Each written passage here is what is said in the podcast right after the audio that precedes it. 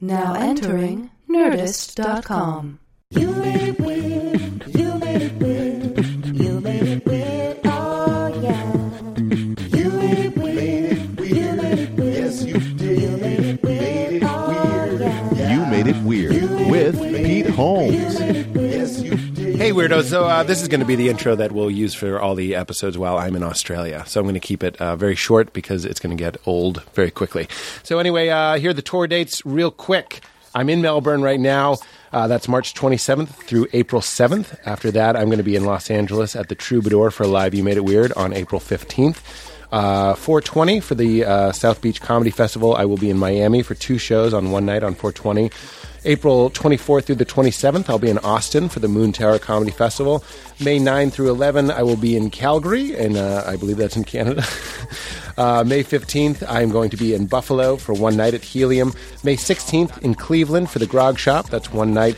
June 7th and 8th, I'll be in Bloomington, Indiana for the Limestone Comedy Festival. That's going to be a lot of fun. Support the show. Get, uh, download a You Made It Movies. Hopefully, by the time this comes out, there'll be even some new episodes out there. You just have to search You Made It Weird on iTunes and you'll see some bonus episodes called, excuse me, called You Made It Movies and uh, you made it weird.com donate get a t-shirt that's a direct way to support the show or if you're ever going to buy anything on amazon a great way to help this program is to go to nerdist.com click on the amazon banner and then just shop as you normally would uh, and those uh, part of those proceeds will go to supporting this podcast all right that's it that's easy that's a good intro for every episode i hope these are good with all the time differences i couldn't i, I would never know when to send you these intros you have to send them on tuesday to get third okay enjoy this one please the jello one thanks for asking no one ever asks I feel like there's probably a well it's telling which one were you were you going for black one right there, first one. But you know what? is that because it's a cro- did you did you know i was here no. if you knew i was here where would you go Here. you fooling No, I'm not. because i i don't like the the long distance i Fair like enough. the corner table I think that's nice. there's an intimacy to I believe. it I believe you're correct. uh, how's it going Very well. Thanks It's so intimate. i know it's very intimate Uh, this is all new to me. I've never been here. I was- I mean, I- I've never been here. I've I- been to the little stage and back, but yeah have you been to the meltdown show no. I did Doug's. Uh, I love movies. Uh, The Doug Tournament of movies. champions. you're really good at that I'm weirdly good at that. Yeah. I'm not because I'm not a movie guy really. you don't enjoy movies I like movies, but I don't. Uh, You don't love I don't movies. really. I'm not a. I'm not a knowing the trivia cast. buff. It came down to one time Meryl Streep and the other person who's in The Devil Wears Prada. Those were the two clues, and I couldn't get it. I, Probably could have gotten that. I- no, I- well, you're good at well, it. Rich Summers in that movie too. Did you know that? I do, and I know Rich Summer. I know you do. Oh, well, not that well. We don't know each You're, other are you that Minnesota well. though, aren't you? Are you? Minnesota? No, I just look like I'm corn fed. Where are you from? Corn. From Corntown. Cor- Cornton Abbey. I'm from Corton Abbey. Uh, no, I'm I'm from Massachusetts. Oh, okay. You know why? But you have no Massachusetts accent No, at I know. all in your voice. This is the when the first time I met you, we actually talked about you were just you just finished filming the town. was it at uh, UCB? It was at Yeah. UCB. Okay. And we we talked at length and I've I've told it I don't want to weird ah fuck it. I'm going to weird you out. I was really impressed with you because the people kept look, it's just me and I come up and we were having a nice chat about Charleston and uh, we were talking about Boston and you were talking about the Boston accent and all these different things and people kept coming up to you and you were like kind of locked into what we were doing. right. We were having a conversation. Yeah, but that that's very. It's not just actor rare or fame rare. It's human rare. Well, it's certainly L.A. rare. too. It's L.A. rare. because people definitely uh, tend to be. You have this conversation a lot where you- I'm looking over. oh, yeah. Ho- hold on one second. we could, pe- the listeners couldn't see your eyes, but that's one of the most heartbreaking It's things. terrible. It, do you make- literally means I'm kind of paying attention. do to you. people do that to you? all the time? all the time. I'm always looking to see if John Hamm's here. but do you make an effort to be? Uh, is that that can't just be? Is it learned? Is it is it Midwestern? Because you're yeah, Midwestern. I'm, I'm from St. Louis. I think it's. I think that's a that's a thing that most people. I think most genuine people do. I think if you're Right. in a certain mode and you are doing press or whatever, obviously there's a weirder conversational aspect that you. Have to But then you, accommodate. and then celebrities tend to get a little bit more private, a little more guarded, because you're talking to so many well wishers. And, And also, there's like a weird thing too, where, where you're you're wondering who's overhearing. yes, So that's that can be weird. And too. you know But- what they But UCB is are. a fairly comfortable private-ish place, especially backstage, and you're like, oh, okay, and you're having a normal conversation with But- normal people. Yes, yes. But you're at that place where it's story status. I told you just now that you had an, an eye contact conversation with me, and then that becomes a story I tell. I don't want to freak you out, but Alec Oh. It's a Baldwin, pretty terrible story. I mean, honestly, you'd be surprised how in interesting. the world of like I don't say some guy. I tell my mher who thinks you're got high dreaming. with Snoop Dogg, you know, That's a better story. Mark Wahlberg took a swing at me. Yeah, but marijuana is to Snoop Dogg as like firm handshake eye contact is to is to you and, Oh, okay. and the character you represent. enough. It's it's a it's a it's a fulfillment of the prophecy. If you Fair had a enough. dead fish handshake and we're all over the place and we're like neurotic and, and slovenly, people would be upset by it'd that. be a I little. think. It would be out of character. It absolutely would. Does that freak you out that you got the story status? Because what I was going to tell you was Alec Baldwin one time bought the table I was at fish sticks or no mozzarella sticks, and then I was like, now everyone's going to be like, one time Alec. Wait, where? It was at uh, it was at uh, what's that by UCB in New York? You go up The Molly Week, East Side one. the the one The we- on, on west the side west one. side one, yeah. Uh, It's like four yeah. blocks up. Yeah, yeah, It's the yeah. bar everyone I've been goes to that to. place with like McBrayer and Yeah. stuff like that. It's a, it's it's the West Coast Birds hangout. Okay. And then but it was up there. And it was after they did the 30 Rock Live thing. Oh, okay. But then I was like, I wonder if that's that's weird. You know, when I meet the the bigger The only reason people- it's weird that's that's kind of weird is that he should he really should have bought you more than just mozzarella sticks. I'm pretty sure he should have just picked up the whole check. yeah, he might have. I don't remember paying.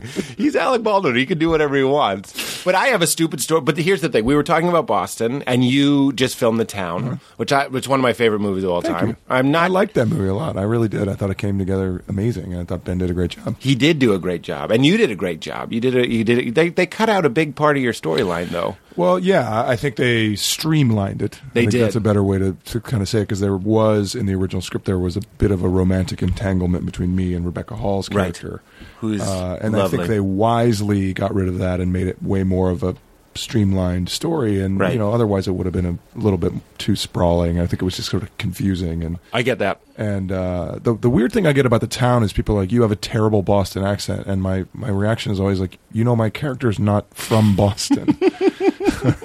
People love He's marshaling. not supposed to have any Boston accent, and the only time I do one in the in the movie is making fun of Ben's right. Boston accent. You roll over a stock market. yeah, and uh, and so people take that as like, oh, you're terrible at that accent, and I'm like, yeah, well, my guy's from Nebraska, I think, or something. I don't know. There's nothing people from Boston like to do more, I think, than point out bad Boston course. accents. Of Robin course. Williams in Goodwill Hunting. Oh, and Jack Nicholson in The Departed. It's like uh, it's the it's the American version of British people making fun of Dick Van Dyke.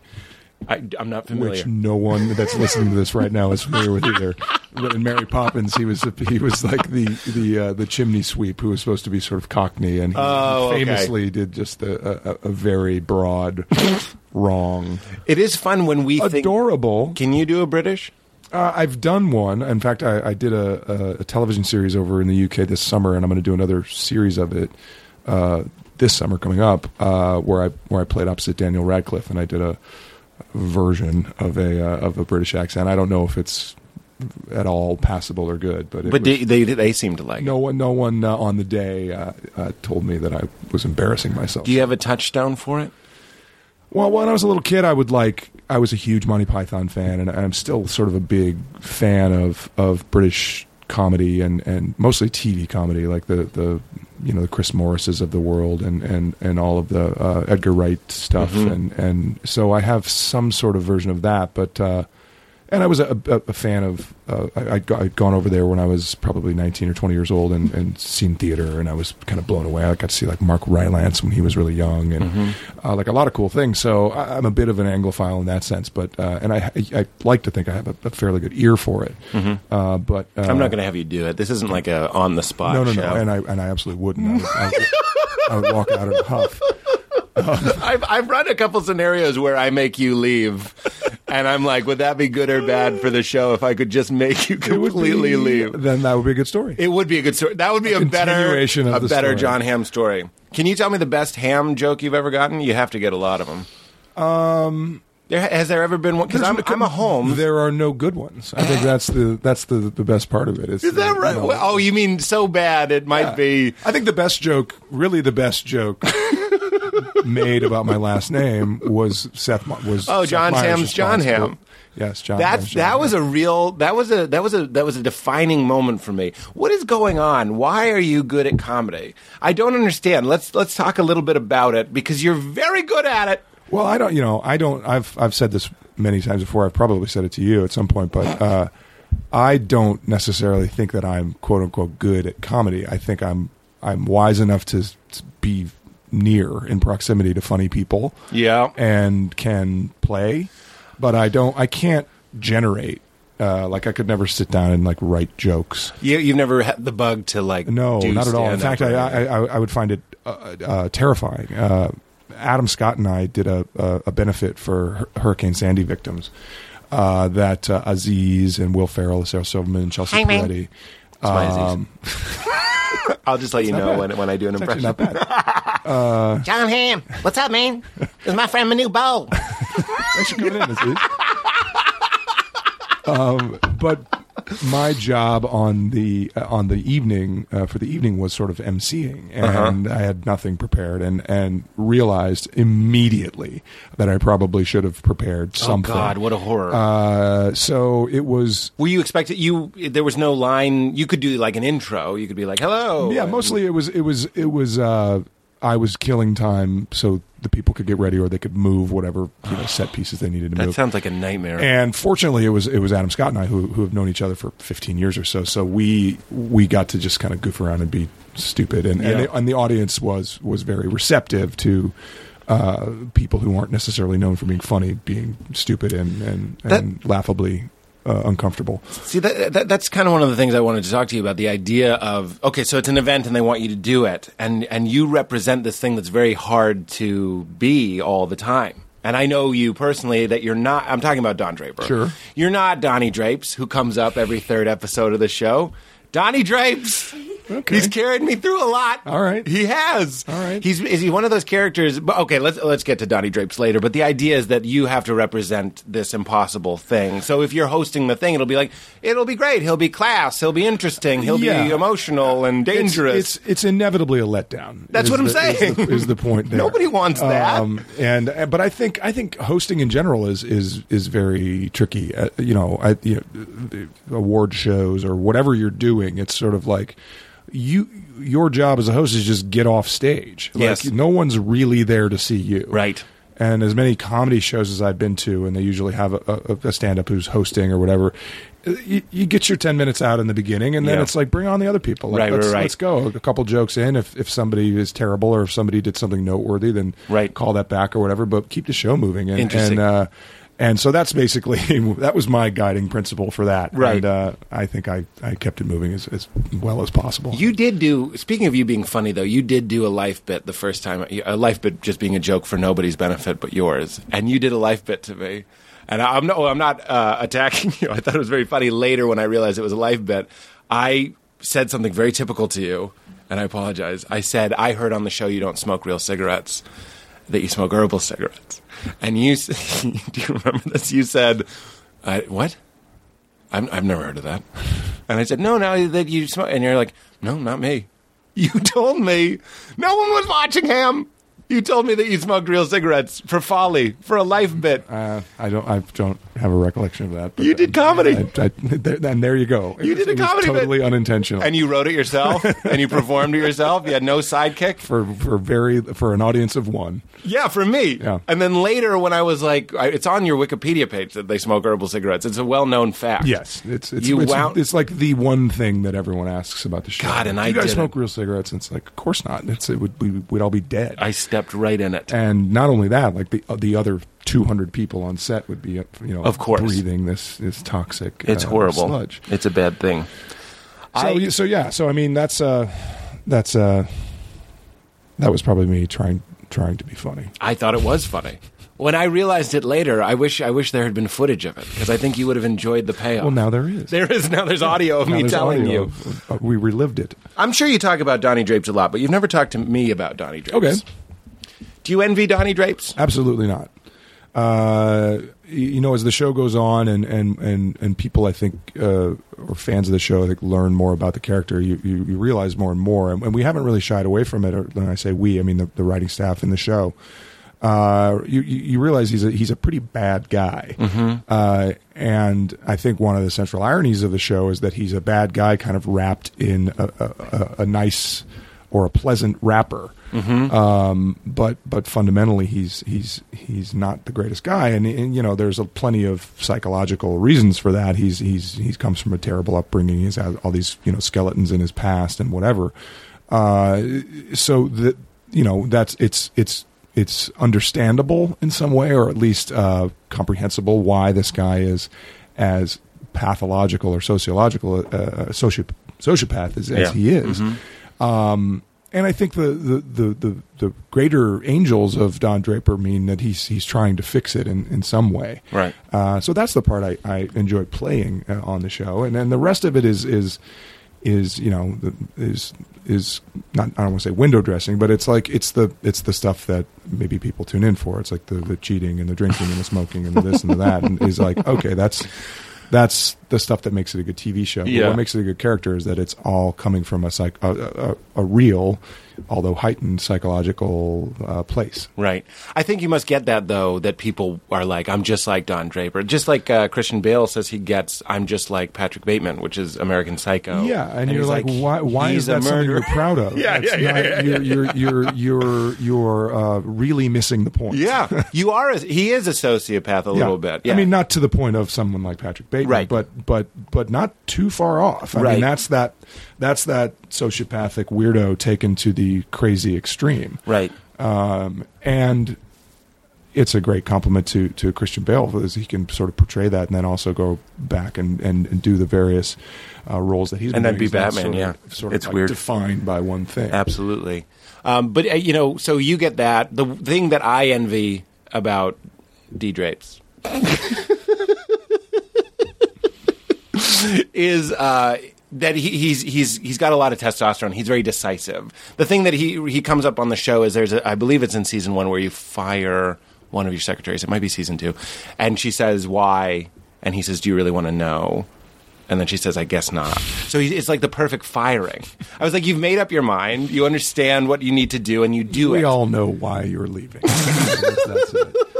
But it's, you know what I mean? That I envy about him. And I think that might be why knuckleheads like me go like, I want to be more like Don Draper. Well, uh, start by getting a, like a, a really good writing staff, Yeah. and and then have all of your lines, and then all the things other people say back to you Yeah. scripted, Yeah. and it, everything will go great. Yeah. I mean that's that's really the, the larger the larger part. Of it. What does it say? Are you, are you a man?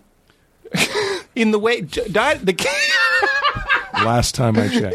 yes, I know you're physically a man. For me, the show is a lot about. I'm, I'm of a generation that we're all men children. A lot of our stand up, that's why we see all these hoodies and sneakers, and we're just like, I don't know what I'm doing. And we're drawn to our Tony Sopranos and we're drawn to our uh, Donnie Draves because they're goddamn men. You tell Betty that she looks desperate in her swimsuit. You fire people. You're, you're mean to Pete Campbell, and you're decisive, and you're, and you're in control. Even though I know he's out of control, I know I know you well, I understand think that. I think there's a I, th- I certainly think there's a, a percentage of that that is uh, uh, the masculine ideal or, or the paternal ideal. Maybe that's it. And uh, Yes. and I think that you know there is certainly uh, in in probably not my generation. I think I'm one half a generation too old for it. But this weird infantilization that that guys go through because they want to play video games and they want to do things that are traditionally in the world of children. right, right. Or I mean, we're sitting here in a f- huge comic book store. Yes, exactly. That does probably a billion dollars of business You should be here on Comic Book Day. and and it's uh you know uh, part of that is just that's the world we live in and that's the things that the, the part of pop culture that people uh, really just don't let go right. uh, and then you know it's it's is it i think it's impossible to kind of to judge it one way or the other which is better or which is worse Mm-hmm. but i do think you're right and you say like when you when you are of that sort of man child generation and you see the kind of you know quantitative grown up you go, wow, that's Yes. that's what I'll be someday Exactly. when I turn sixty. Uh, at some point. At some point, I will probably stop wearing Vans yeah, I'm so glad or I'm not wearing fans skateboarding right or now. whatever it is. You know what I mean? Yeah. And, and and and you wi- and people do. I mean, it's Right. usually when people have kids or when you know like that, that whole kind of thing changes. Um, but I, again, I don't I don't really ascribe any judgment to it because because it's a perfectly legitimate way to live your life. And, Sure. and especially if you're We're stock both in friends with trade, Steve Agee. or, yeah, or Patton or any of these Yeah, people yeah, that yeah. you know that's that's their stock in trade is like to Right. to have a, uh, a an encyclopedic really knowledge of that, and that's where their comedy comes from, and that's Right. where their stories come from, and that's what kind of gets them through the day. Right. So you know, it's, it's some people are into food, some people are into comic books, some people are into whatever.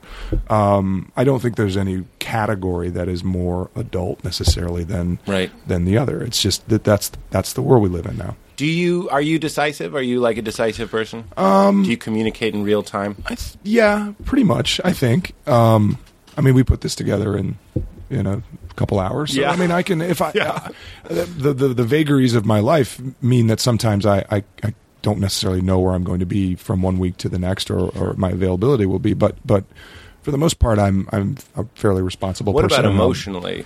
If, Uh, if if you are angry at your girlfriend or something, do you communicate that easily? Or Uh, yeah, we, Jen and I have been together. It'll be 15 years in April. Um, Whoa. and- Congratulations. Thank you.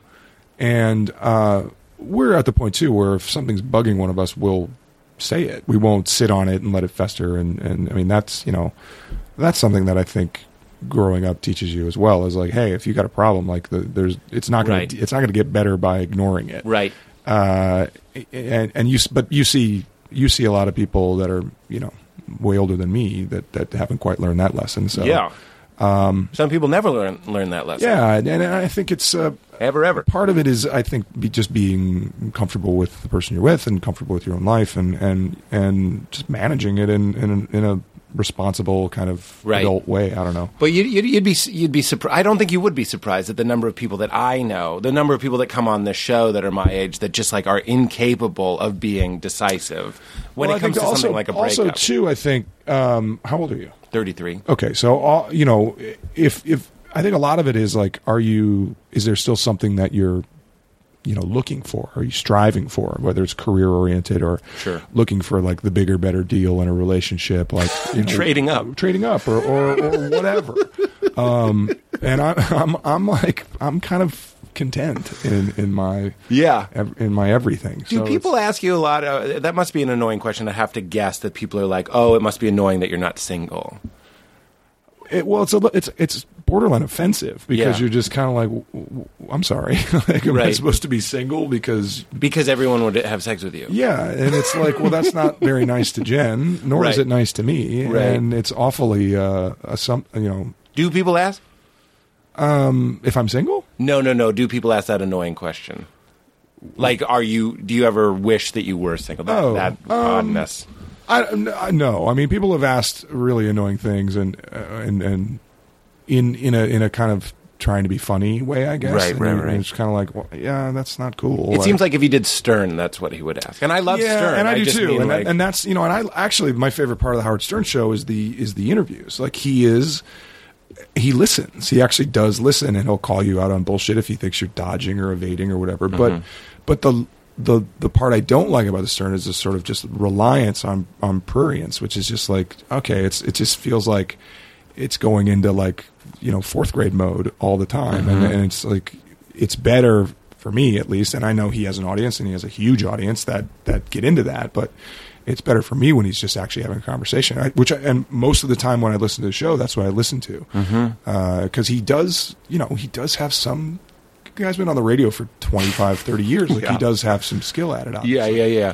So if he asked, it wouldn't be. It wouldn't. It's not your favorite Howard Stern moment when he a- if you were to ask things like that. but, Like, boy, you'd be cleaning up. That's what pe- you got to know. Like when people talk about you having, and a- as insulting as it may be, having a girlfriend, the first thing people say is like, "Oh, what a kick in the nuts" or something, which I understand guess. what you're saying. I guess, and it's and it's like because because the larger point is like I can you can offend me to my face, that's fine, but to kind of pull Jen into it is is is just not fair. They, you know? The implication being that she's not enough or that she's not some sensational woman. R- right, and and by the way, she is. She's you know she's you know she's you know, made three movies and and uh, has an incredible career of her own, and Yeah. and is a very you know. Uh, intelligent, funny, smart, beautiful woman of, on her own right. You know, That's so great. it's it's a weird kind of it's a weird place to be where they're just like sort of just completely disavow any of any of her Right. uh, abilities or charms in, in hopes that you know she didn't exist. It's, Yeah. I don't know. It's weird. Well, you, you've been together a long time. I have to think that that's valuable in that way. That like she, I- a lot of the people that I know that knew you, your you know, Dave Raths and all Uh-huh. these guys Mm-hmm. that I are, I'm friends with, who are friends with you, uh, Tall John, all knew you as just Johnny Ham, Right. the poker playing. I was I mean, going to say uh, the my- poker playing slob. You're playing slob. I was never a slob. Um, no, like one of the first times I met a lot of those guys, I, I remember being at Sarah Silverman's old place uh, with like I think Eddie Pepitone was there and like a bunch of uh, knockaround guys, and we were playing cards, and and uh, a couple weeks later we were playing cards again, and and I knew Sarah like through other people, and and Tall John invited me, but uh, uh, she came up to me and was like, "I didn't know you were an actor. Mm. I was on a TV show on Lifetime at, at that point called The Division." And uh, she was like, "I watched your show. You're like really good. I didn't know that. Like, I just thought you were one of Tall's friends. Like, that's so weird." and I was like, "Well, thanks, first of all, uh, but you know, it, it- it's not one of those things that you want to like broadcast. You know, here's my here's my IMDb page, right, and, you right. know, When you said if you should bring anything, I was going to say bring a headshot. yeah, headshot, headshot, and a resume. We'll go through it. That reminds me, your your your uh, involvement in the comedy scene is interesting to me. I did want to go back. I do. I still. I'm going to insist that you're funny. With things like Ham and Bubbly is one of my favorite things of all time. If you haven't seen Ham and Bubbly, you should watch it right now. It was. one- It, it, it carried me through a year of my life watching that sketch. All Well, the time. again, Seth Meyers and his reliance on puns. Uh, I was a man. I was manna from heaven for him because I, you know, you can work puns into of my last name into a lot of sketch yeah. ideas. Yeah, so. yeah, yeah. But th- I, so that's funny. So what I'm, and also you're you're just interesting. What I'm saying is a lot of actors aren't aren't really that interesting. Is what I'm saying. What I'm getting at is, is they, they feel like vessels, and I'm, I, I am shitting on a pretty broad group, and I'm, I'm painting with a broad brush. But I'm just saying a lot of them that I know that don't really have any other interests, that are just actors. I'm like, I get why you're an actor. Like I could fill you with some words and set you loose, but you seem like is it, is it your past or wh- wh- what brings you to the comedy world? I think I think part of what you said is right, and I think uh, accurate to a certain degree. But I think also like it's I don't know if I'm so interesting, but I'm also interested, and I like to seek out stuff. Mm-hmm. That's and- awesome. And whatever it is, and and whether that's going to comedy shows or or finding a new TV show or, or wh- whatever it Right. happens to be, especially nowadays. I mean, it's uh, not that long ago. You, you know, there were there weren't a thousand outlets for not just comedy, but like you know, TV shows and and videos, and you know, YouTube was sort of just a thing that you could watch people get kicked in the nuts rather than like a full on kind of produced sketch show or, or or get stuff from like Ireland and and the UK and and all this stuff that you're like, oh god, I never heard these guys are hilarious, and I've never even heard of them. So it's it's if you are interested or if you are curious at all, there's so many more venues to get to watch stuff and, and laugh. I mean, Right. you know, la- I gu- it comes down to that. I mean, you want to you want to laugh, and I mean, mostly I do, and it's because I I think it's A I lot of think it's people don't want to enjoyable. laugh. It- it- uh, I think people think it's kind of uh, a little silly or something. They don't think it's or something not worth, your time. Worth I mean, your time, I guess yeah. that's it. And it's you go well, all right, maybe maybe it isn't, but Yes. and and there's a difference between sort of sitting on YouTube for 14 hours in a row, and, Right. and then kind of getting in and getting out. I But mean, you're getting into something live. You're going to a live show. You like you said, you go to UCB and you see something happening, and you're and- there. And that all just came out of of being here in LA and not having any money and and wanting to know what there was to do and everyone was like, "Well, you should go to Largo on Monday nights. It's really funny and it's only 5 bucks." And and I was like, "Well, I can afford that. Like I can probably scrounge together $5 for per week. Um, and, and through that, I got to see you know Zach and um, you know Jesus Brody, Doug, all these guys that Yeah. that are now sort of at very crazy levels of success in certain cases, but Yeah. uh, back when they were just doing doing that show When And then- they were poker playing slobs. and that and that morphed into M Bar, which morphed into Comedy Death Ray and, and Right. Mm-hmm. UCB, and so it was just like something to do.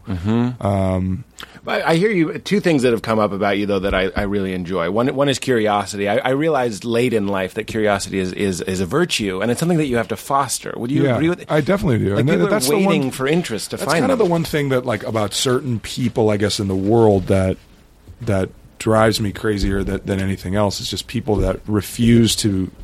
They either lock down on a viewpoint and, and cannot be budged, They hit pause. I call that. Yeah, and I they just hate they pause. won't they won't move off of it. And Yes. They won't listen to a, a compelling argument from either side, or they won't engage. Yeah.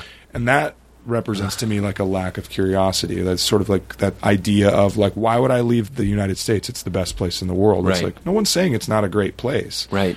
But it's a big world, and there are other places. Right. You don't have to rank them. Yeah. And yeah. Who and- who? and you certainly don't have to it, you renounce your citizenship. Right, But- right, right. But maybe go check out Asia or Right. Africa or wherever. Yeah, yeah, yeah. But don't just don't don't get into this intractable place of no, I'm not because I, I like what I like. Well, It's that's like eating your- steak every day. You're like, I like steak, so I'm going to have it every day. You're like, you know, there are other foods. Right, right, right. How about trying some? but you, I, it's You're an- not an eight year old. You're not like, no, I don't, I don't like it. Why Right. don't you like it? You haven't ever tried it. Right, Well, right, I right. know because it's green. I don't like green things. people whatever. fill- people tick 10 boxes they find the places that they like the people that they like the, the things that they like and i'm not talking about everybody but and, and then like i'm saying they stop making an effort but it sounds to me like you're trying to be curious you're trying to encourage that in yourself yeah, I mean, and, and you know, look, there, there's only so many hours in the day, obviously, and you, and you can't go to every show and do everything. But I think part of it is like, and not all of us are James Franco and have you know every interest in the world kind of Mm-hmm. under Does he? one.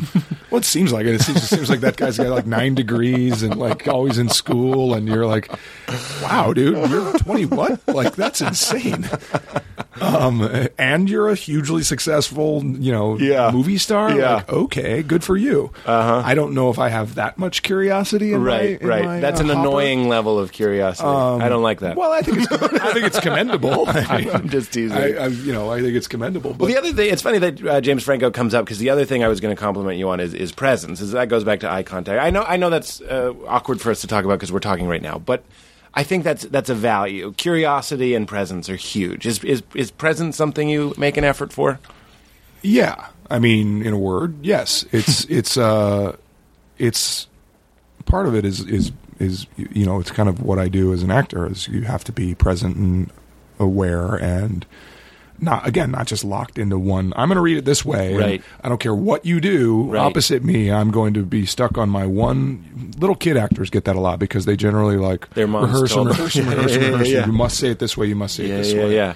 and you're like if I walked out of the room right now you would say it the- exactly the same way you're not listening you're not paying attention you're Right. not present Right. so I think that's you know part of that is just I, I try to do that as a as an actor and and, Sure. and carry that over into life. I mean, you want to like take people in, if- especially if they're friends of yours or or or friends of friends. You don't want to be you know dis- dismissive Mm-hmm. because and that again that's a, that's a great another part of that LA thing of like people immediately are like, all right, where are you in the Mm-hmm. social slash professional strata, and how much attention do I have to pay to Who- you because of that? What teat can I go and suck off of? Well, James Franco was in that movie, uh, which keeps coming up. If I watch a movie, it comes up a lot. we record a lot of shows in the week, but I just watched that. It's called The Artist at Present. Did you by any chance Uh-uh. see it? Uh, it's Marina Yakovich, and uh, she uh, she did it at MoMA in New York, where she just sits. Oh across. yeah, yeah, she she sat there for Yes. three days or a week or something like that. Yeah, it wa- it was months and months. Oh, was it actually. that It was- long? I think it was four months she was there Wow. every day, open to close, just sitting in a chair, and you could sit across from her and stare at her. And James Franco did it. Old curious George himself went and did it. yeah. I mean, you know, there was an amazing installation in New York too that was where they wrapped the statue of uh, at Columbus Circle, and they basically did it in a way. It's a Japanese artist whose name escapes me right now, but they did it in a way where they put the scaffolding around, basically built an apartment around the top of the.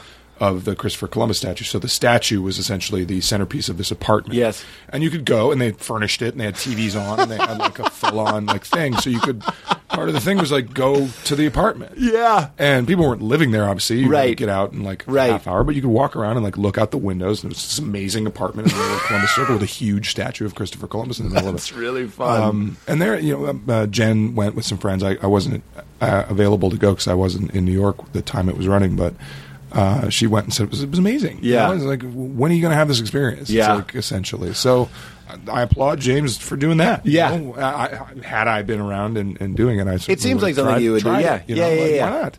I just what interests me What's about the it- worst thing that could happen in that? You know what I mean? Like, I have no idea. Absolutely. Well, So- you feel nothing. I think people might be afraid that they'll feel nothing. Yeah, I mean, probably the worst thing that could happen is you shit your pants.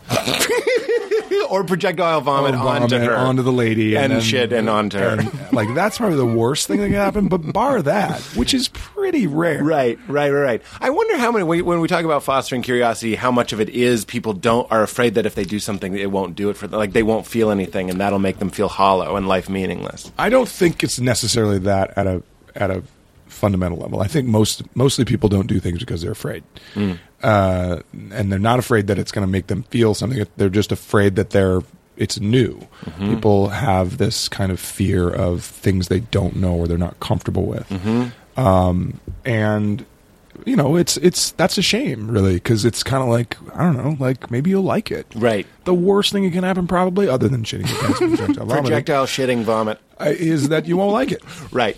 Okay, check it off. Right. Didn't right, like right. it. I'm interested though also in the idea that there are these gifts that we can give each other that are just like just like looking at somebody. You know what I mean? Yeah, and Or it's, connecting. uh, connecting, it's, Slowing it's down. just simple. Uh, Right. And and and look, it's it's uh, sort of if when you wind up celebrity into it, that can get awkward Yes. in a certain way because there's there's so many people that for whatever reason want that connection with celebrity or that connection Right. with. Uh, you know, and, and and who knows what the actual reason is because it makes them feel feel better or it's a good Yeah. story or it's they're going to get Well, uh, monkeys like looking at pictures of beautiful primates. Did- Have you heard that study? No, but that okay. They I- show I would them buy fit that. monkeys, and they'll they'll sit Hey, around and stare how at them about all that? day. Yeah, I, I mean, I, I have to think in this in That's this. the Sports Illustrated swimsuit issue for monkeys, basically. Or well, that's what it is for us. yeah. No, I, I fully agree. And that's what GQ is, and, that, and we're just looking at these things, and, and, and it, it does it for us. I'm, I don't think it's a bad thing. I don't. think- I don't. I think obviously, like anything taken to extremes, it can be a bad thing. But I think there is that sense of like aspirational quality to to, to that. Yes. Okay. Like you know, you thumb through GQ or whatever. You're like, boy, I wish I could have that car someday. That's Right. a pretty cool car. Right. Maybe I can work for it. Maybe I can work toward that and get Right. that. Or um, that that actor is interesting to me. Let me read about him and hear his story. And, oh, maybe that kind of jives with mine. Maybe that can inspire me in some way to do something like that. Well, there, you know, if you get into some of the more new agey things, and I'm not talking about the secret, we're all done with the secret. Strike it. I'm just saying things like the secret. I was reading about this diet. I, I- I'm interested in nutrition, and I was reading about this diet where this guy, one of his things is that he believes that you're supposed to find the body that you want, the exact body that you want, and look look at a picture of it. He's basically it's sort of like a vision board, I suppose, Okay. which is the secret. But there's something about planting it in your subconscious that knows you're being driven in that way. all of that, I think, is basically just just establishing a goal. Yes. it doesn't have to be new agey. It's just there's your Uh, no, goal. I mean it's that you know that's like that's grade school stuff. Yes. Like, hey, at the end of this year, Right. we're, you're going to be able to read, or you're Right. going to be able to do math, or your multiplication tables, or whatever. And then you work toward that, and then Mm-hmm. ideally by the end of it, if you've applied yourself and you can, then you will have achieved that. Right. I mean, part of the hard part of, of our industry or that stuff is that so much of your success is dependent upon validation from other people Mm-hmm. that you really can't quite control. You can work as hard as you want on being an actor, but you, it's not like it's not like being a painter or a musician or a juggler or anything Right. where you can just go and practice it. or even a comedian. Or even there, a there are comedian. Mm-hmm. no open mics for actors. there's no there's no you know there's no uh, feedback. or you can I, like e- even with comedy, w- if before you do an open mic, you can be like, "Oh, I'm act, I- I'm funny in life. Like I, I made a couple jokes. That or you can sit you can literally sit and write jokes. Yeah. But And you- then take them to somebody and have them read them and say are these funny? Right. It's not like you can act in a room by yourself Right, and Or then pretend you didn't like your soup at a restaurant. Be like, she really bought that. That was, that was really good. I was I cried when I didn't like that soup. You oversold it. Uh, But so it is a weird kind of uh, curveball that that that comes in that, and then that, and then there's really no there's no uh, sort of baseline that you can point to and say like that per- that's good acting, that's Right, bad acting, right. That's uh, a, a beautiful person, that's a not beautiful person because Yeah. Mm-hmm. it's so subjective. I mean, it's utterly subjective. There's there's and that's one thing it has in common with comedy is kind of like you and I could sit at, at the same comedy show and have completely different Yeah. uh, experiences because I'm like, I don't like this guy. It sounds like somebody I've heard of, or it's Right. somebody stealing somebody's act, Right. and not doing it as good. Or, or the classic audition scenario, you, you could be afraid that you look like you look. He looks like this bully Right. that I don't even like. Right. So it's not even. It's yeah, not yeah, even just related. that thing of you, you just have some sort of Yeah. pre-established. It's so funny that you say that. On the ride over, I was thinking about my. Uh, I just I did an hour, and I was thinking about.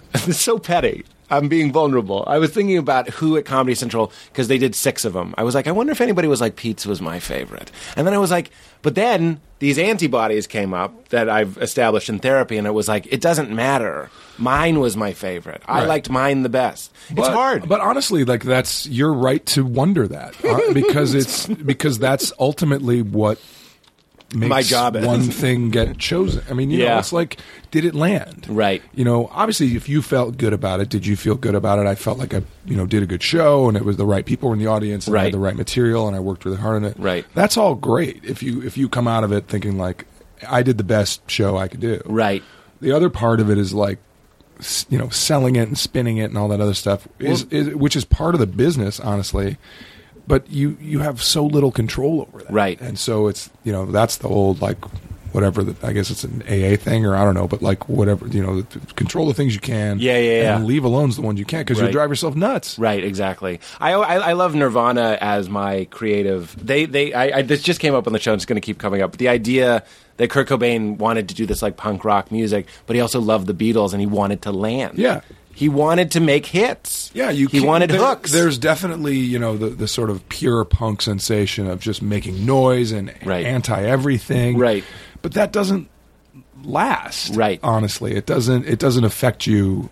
You know, for a for a really for a long period of time. It's just it's just this kind of anti, Mm-hmm. uh, which which is why a lot of young kids like it. They're like, "Fuck everything." and Right, right, right, right. and, ah, rah, You're not rah, I'm supposed to like angry, it. and Yes, yeah, you're, yes. you know, you're you're rebelling against everything at a certain point. But Yeah. but yeah, what you say about Nirvana is very true. They, first of all, three amazing musicians, uh, but also like a musical sensibility that Right. that was able to put those two things together. Yeah. and and that's impressive. and made hits. So it has to feel good when you you do the work that you do and you think it's good. You go and do the take that you're like that's that's the way I wanted to do that. Uh, that's the way I wanted to act it, and you felt good. But then it also feels good that people liked it.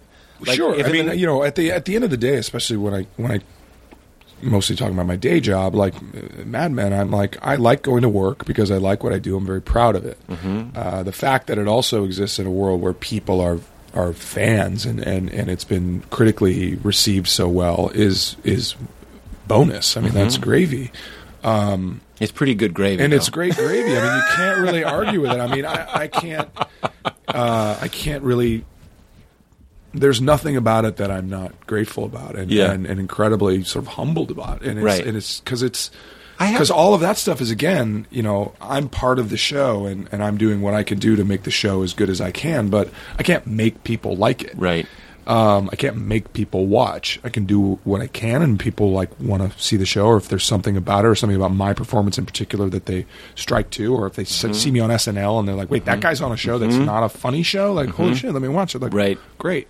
All of that is publicity and like trying to sort of drum up interest. Right. But the stuff that I do have control over, you know, being at work and being prepared and doing what I can, and and honestly, like treating people well is that Yeah, part of it is don't be a is- dick. yeah i mean that's oh, that's like a, such a good lesson for anybody out there it's just Yeah. that's the thing I, I wonder if you get uh well your comedy's not necessarily so confrontational but like i, I wonder if if you have ever had that because there's there's that weird thing where where people come up to comedians and want to like dig or they'll be like oh you're Mm-hmm. you're Be mean, you be mean. mean Yeah. And it's I get kinda- it because a lot of the people I love are mean to me, so I get it sometimes. And people are like, "He loves it." I'm like, Yeah, it's like, yeah, no, no, I don't. I don't no love one it. does it, and I don't know you. "No, It's not part of the bit. if Marin wants to break my balls, I'm like, holy shit, the guy whose podcast I stole is making fun of me. but if some, if some random person is like, fuck you, you stole from Marin, you're fucking lesbian Val Kilmer, I don't like that. Lesbian Val Kilmer's a pretty good I do, line. guy. That's mine. They stole it from me. but no, I, I, I'm always fascinated by that. It's like if y- if it's not related to something specific that you're sharing with that person, like then you're just being a dick. And why would you be a dick to somebody that you Right. don't know? It's like Uh, How much of success is not being a dick and showing up? Though I know Woody Allen said that's a big part of success and not being a dick. Bill Burr gave me the best advice in stand up ever, which is keep your head down, don't be a dick, you'll get in. That's what he said. I I have to imagine that's similar for acting. I, I think it is. Honestly, it's it's uh, and I've directed a couple episodes now and kind of and, and produced a couple movies with Jen. Fat Betty. Yes, indeed. it's not the name of the episode, but yes.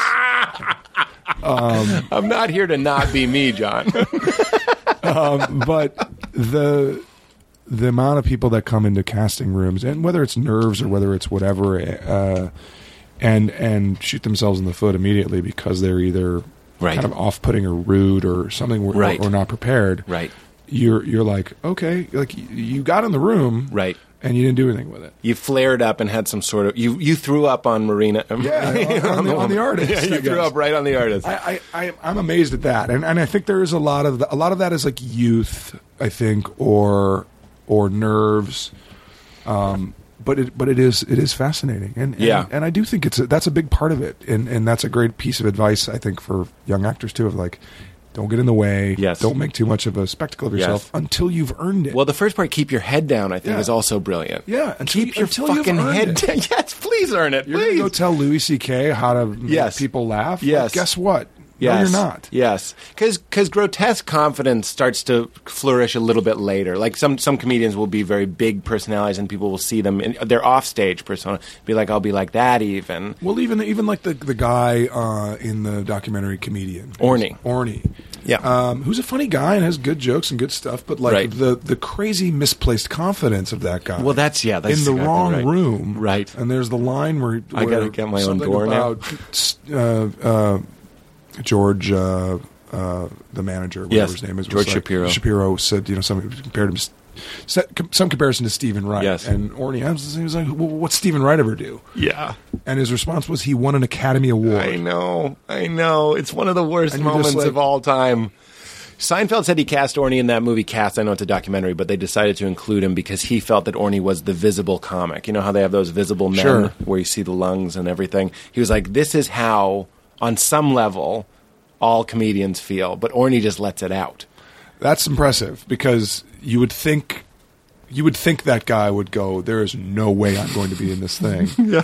And anybody with any sort of sense of themselves outside of themselves would Yeah. go like, "Oh, th- I'm going to look like an asshole." Yeah, yeah, yeah, yeah. But that guy doesn't have that. Right. Well, that's Shit. how he got in the in the movie too. I believe he he told Seinfeld he kept getting bumped by Seinfeld, and he was like, "Can you please let me go on first? And and that's kind of how he caught his eye that he was being a bit of a dick to Seinfeld, not a dick, Just but being assertive. Maybe less less deferential than he should be. And it, it kind of makes the movie. Without him, I don't think there's a movie. no, I agree. I agree because it, so- it is a fascinating study. It yeah, really is. we do have those things, and pe- I, I- you know, we say it on the show sometimes is the idea people don't like confidence, but they like certainty. You know what I mean? I think that's that's a, and I, I don't know if I would necessarily agree that they don't like confidence. I think they don't like arrogance. They get cocky, yeah, Yeah. over overconfident. Yeah, because I think confidence and certainty are, are two sides of the same coin, and Yeah. I think that, uh, but that arrogance or cockiness or that just like mostly that just means it's misplaced, Right. Like you just haven't earned it, Right. Well, Well, there- yes. Mm-hmm. and you're not good at asserting it. You're not good at displaying it. I guess that's the thing.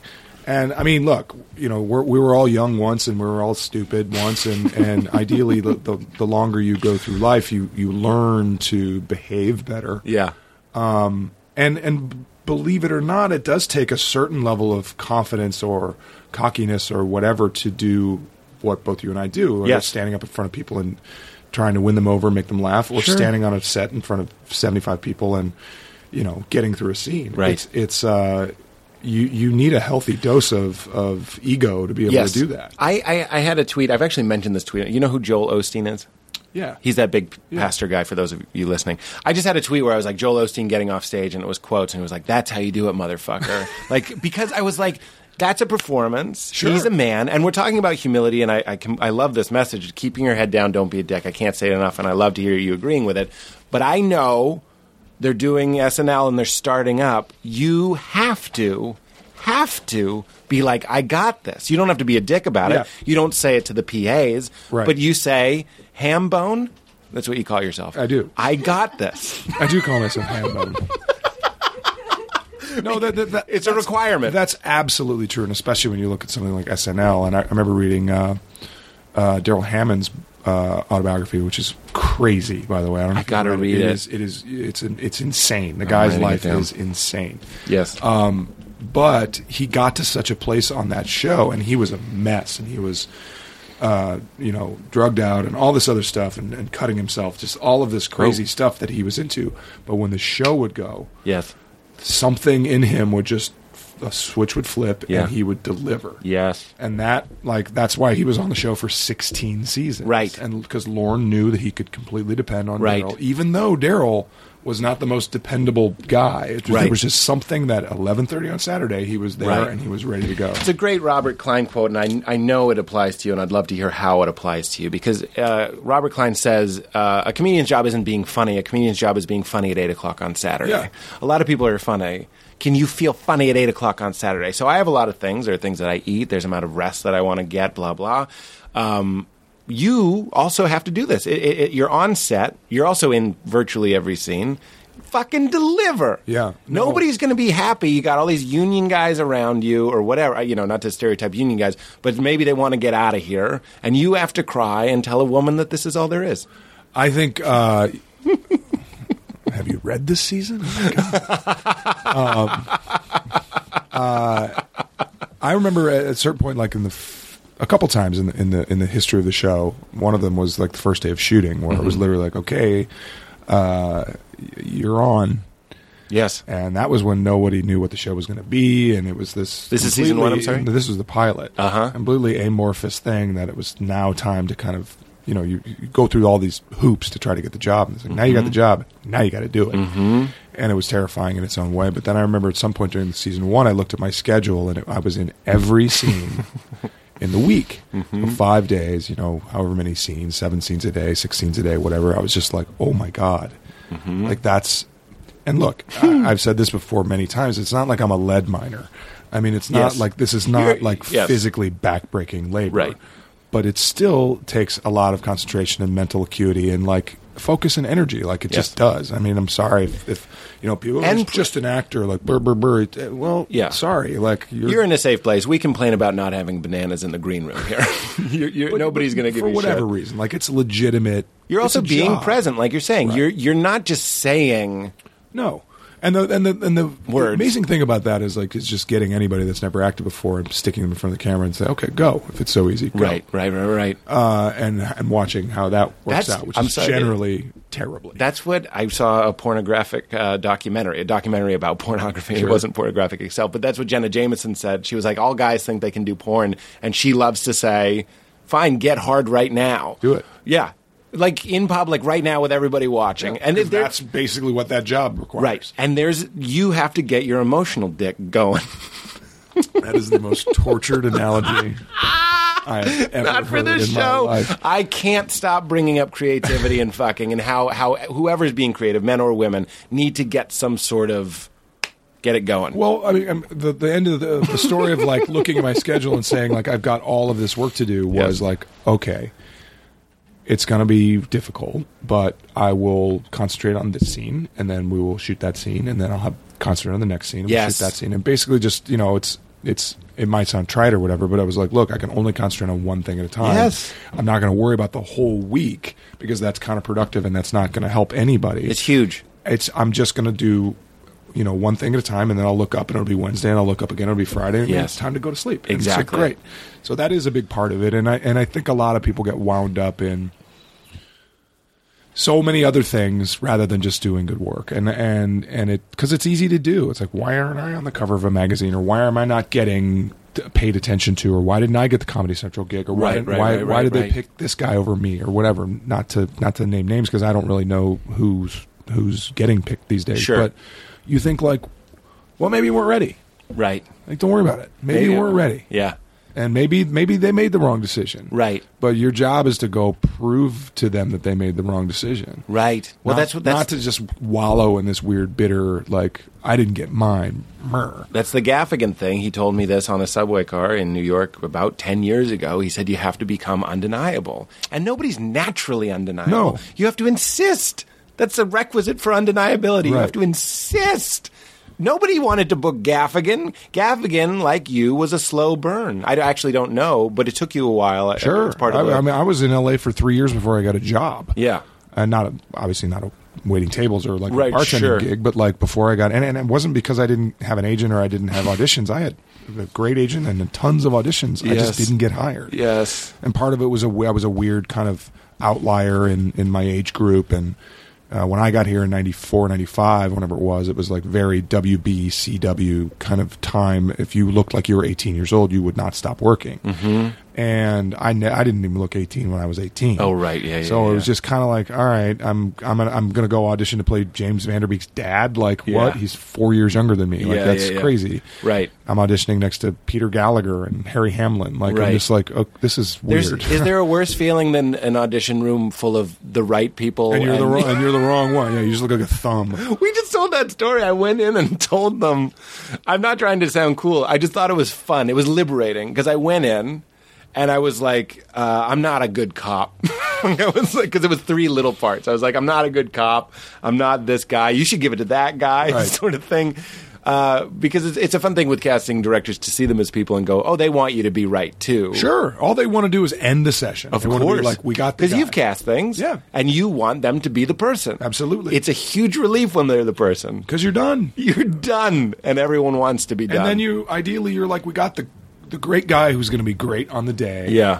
And then we And can you look all- good. and we all look good, and we can all go home. and we It's can all- everybody's yeah. ass. If you cast the wrong person, the actor's like, "Well, I blew it," but then the casting director's like, "Well, I'm currently blowing it because I cast you." No, it's true, and and it's and it is an imprecise science, of course, but uh, Yeah. but it is fascinating because you think like, no, no, no, it's it's you need to. th- All they want to do is is give you the part. Yeah. you're not Oh, you're not God. wasting their time. Like, you start. It's like those professors at the beginning that say everyone has an A, and your grade just goes down. I Right. don't know if you ever had that, Sure. but you go in the room with an A. Yeah, no, I was a teacher. I, I, I taught for I taught at my old high school for uh, a year, Uh-huh. and I taught acting and public speaking and, and, and improv to, to ninth grade through eighth grade through eleventh graders. That must have been fun. One of my students actually is Ellie Kemper. Ellie Kemper, yeah, Yes, I know Ellie. um, and her sister Carrie. We got to Um, get Ellie on the show. but um, she was great 1st of Mm-hmm. all but the kids i would say like look i'm not here to like ruin your college transcript Right. i'm not going to give you an f Yeah. you know pr- if if you come in and you have the worst attitude in the world and you're a terrible actor and whatever, you'll get a B. but try Mm-hmm. Right. just try Right. uh, and the school that i went Did to that work? it really did, honestly. Yeah. Like Yeah. some of the like eighth graders, or you know, especially the eighth grade boys, are just absolutely they cannot focus. So you Right. just want to like grab them and be like, just do this now. Um, Right. Right. Right. But most of them, yeah, they were kind of like, okay, they got the bargain. Because you're talking. You're speaking the truth to them. Yeah, and and it's and it's unvarnished. You're like, look, if you come in and you have, show no respect for anyone else in the class, or no respect for the class itself, or no respect for me, it's like that's not going to be great, Right. for you. Right. But if you're a bad actor or you're not comfortable getting up in front of people, that's f- fine. That's most people. Right. You- So don't be an actor. Go Right. be a mathematician. Or right Something or learn what you can learn from and part trying. of the, part of our whole um, the whole sort of educational ethos of the of the school was was education is experience and art is experience so you you're you were made to take painting and sculpture and music and all this stuff Mm-hmm. early like 7th and 8th grade and then 9th through 12th grade you got to pick what you wanted to do Mm-hmm. and focus on things that you liked and it was like amazing. Like Mm-hmm. I'm a terrible artist. I cannot draw. Mm-hmm. I cannot sculpt. I cannot paint. But I got to do it, and it was fun. and I learned that That's I'm how you know. not great at it. That's how you know, Oh, yeah. So okay, I wasn't going to take like more classes of something that I'm terrible at because Right. it doesn't give me any you know joy, whatever. Right. But I was able to take like acting as a young kid and like public speaking and things like that. I was like, oh, I'm speaking actually of- kind of good at this. That's that's outliers. So did you read outliers? I did not. You already said outliers, but that that I'll sum it up for you. Basically, it's you have to be as young as possible and then have it become available. Like Bill Gates was as young as you could be to understand computers at the exact time that computers became accessible. So you received some acting training, and and then it even continued. You got some show. Steve Martin in his book said that uh, teachers are in show business. Yeah. So you were doing a show business. He also said gig. an interesting thing in that book, which I thought was incredibly uh, uh, important for like young actors to hear, which is like auditioning is the worst thing in the world. Yes. there it's the worst way to to judge anything because it's so fraught with all of this stuff that doesn't really mean anything, Right. and it's a terrible way to showcase a person's. It's another talent. skill. It is another skill that is kind of like not really relevant Yes. but it's it's kind of the best thing we got going, really. Right. A- And and it's I was like it was impressive to see somebody like Steve Martin say that, who's actually I've met a couple times and is an incredibly nice person, but an incredibly shy person Mm-hmm.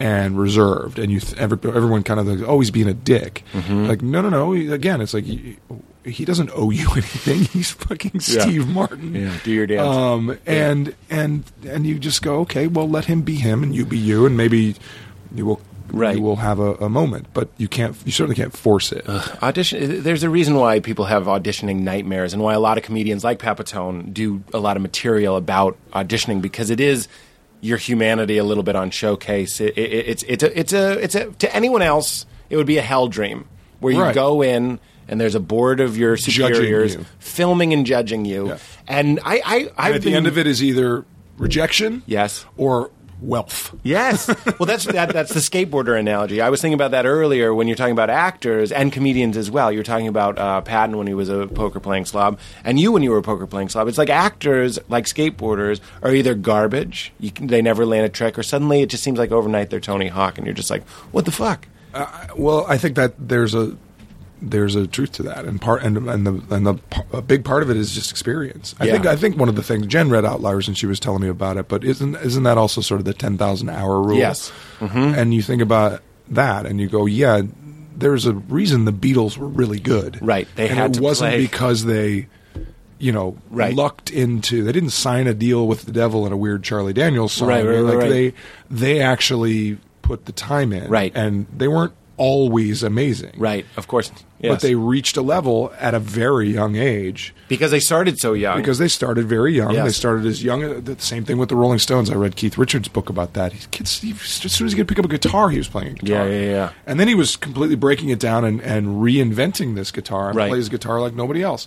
So you're like, okay, there's a guy that's put the time in, Right. And again, what we were talking about with with stand up and acting, but like you.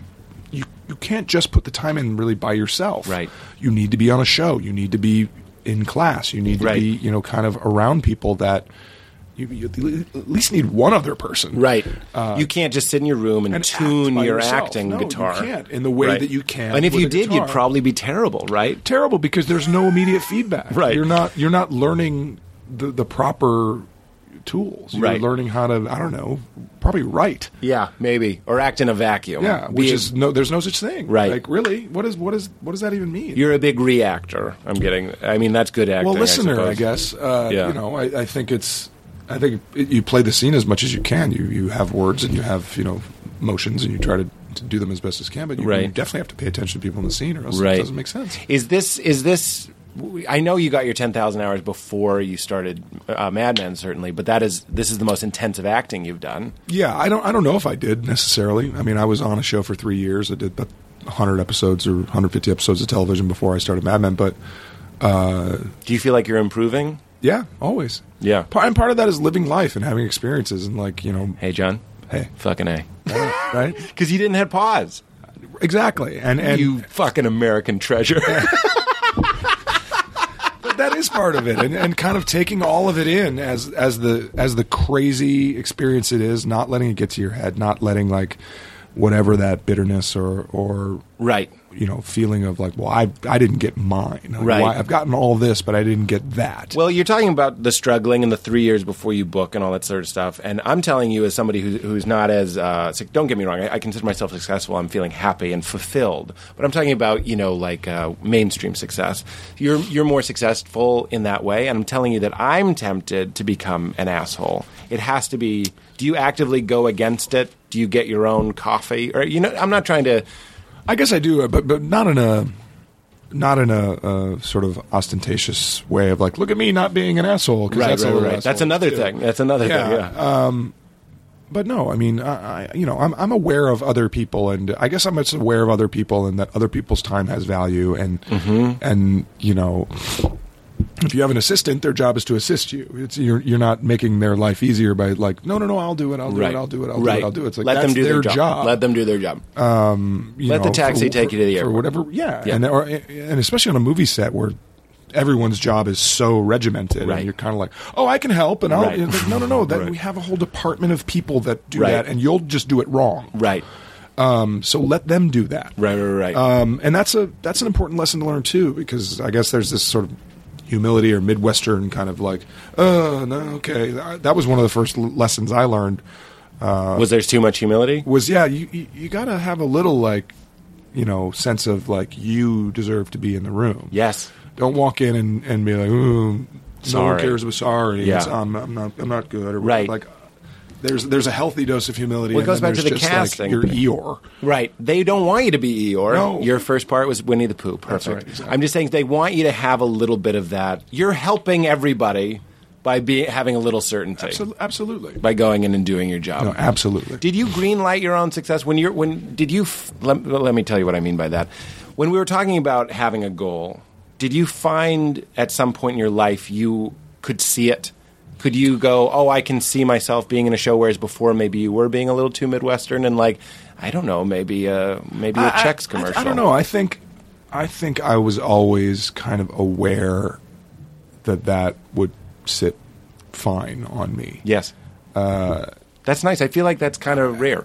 you know, I never want to, I, I- and I still kind of weirdly don't necessarily want to, to be like Tom Cruise. I think that's a very specific uh, desire in people, and I think some people have that, whether it's Will Smith or Tom Cruise, like these crazy mega movie stars, where you're just like, that is a level of exposure and loss of self and privacy that I, I, I don't think would be very fun You don't want to upload your soul into the matrix. just yeah, th- I just don't think that would be that fun. Yeah. like I think you what you would get, what you would lose would not necessarily outweigh what you would get out of it. Um, and in a way, I think like the way Mad Men has kind of become a, a, a hit, sort of very slowly and, and steadily, and yet a bit undeniably of like this kind of th- cultural thing Mm-hmm. has been a, a, a, a perfect perfect way for me to to kind of experience that and and it's enabled me to do a lot more stuff that I want to do and meet a lot of cool people and have a lot of other cool experience and then you know I make okay money on it and and that can you know lead to like you, you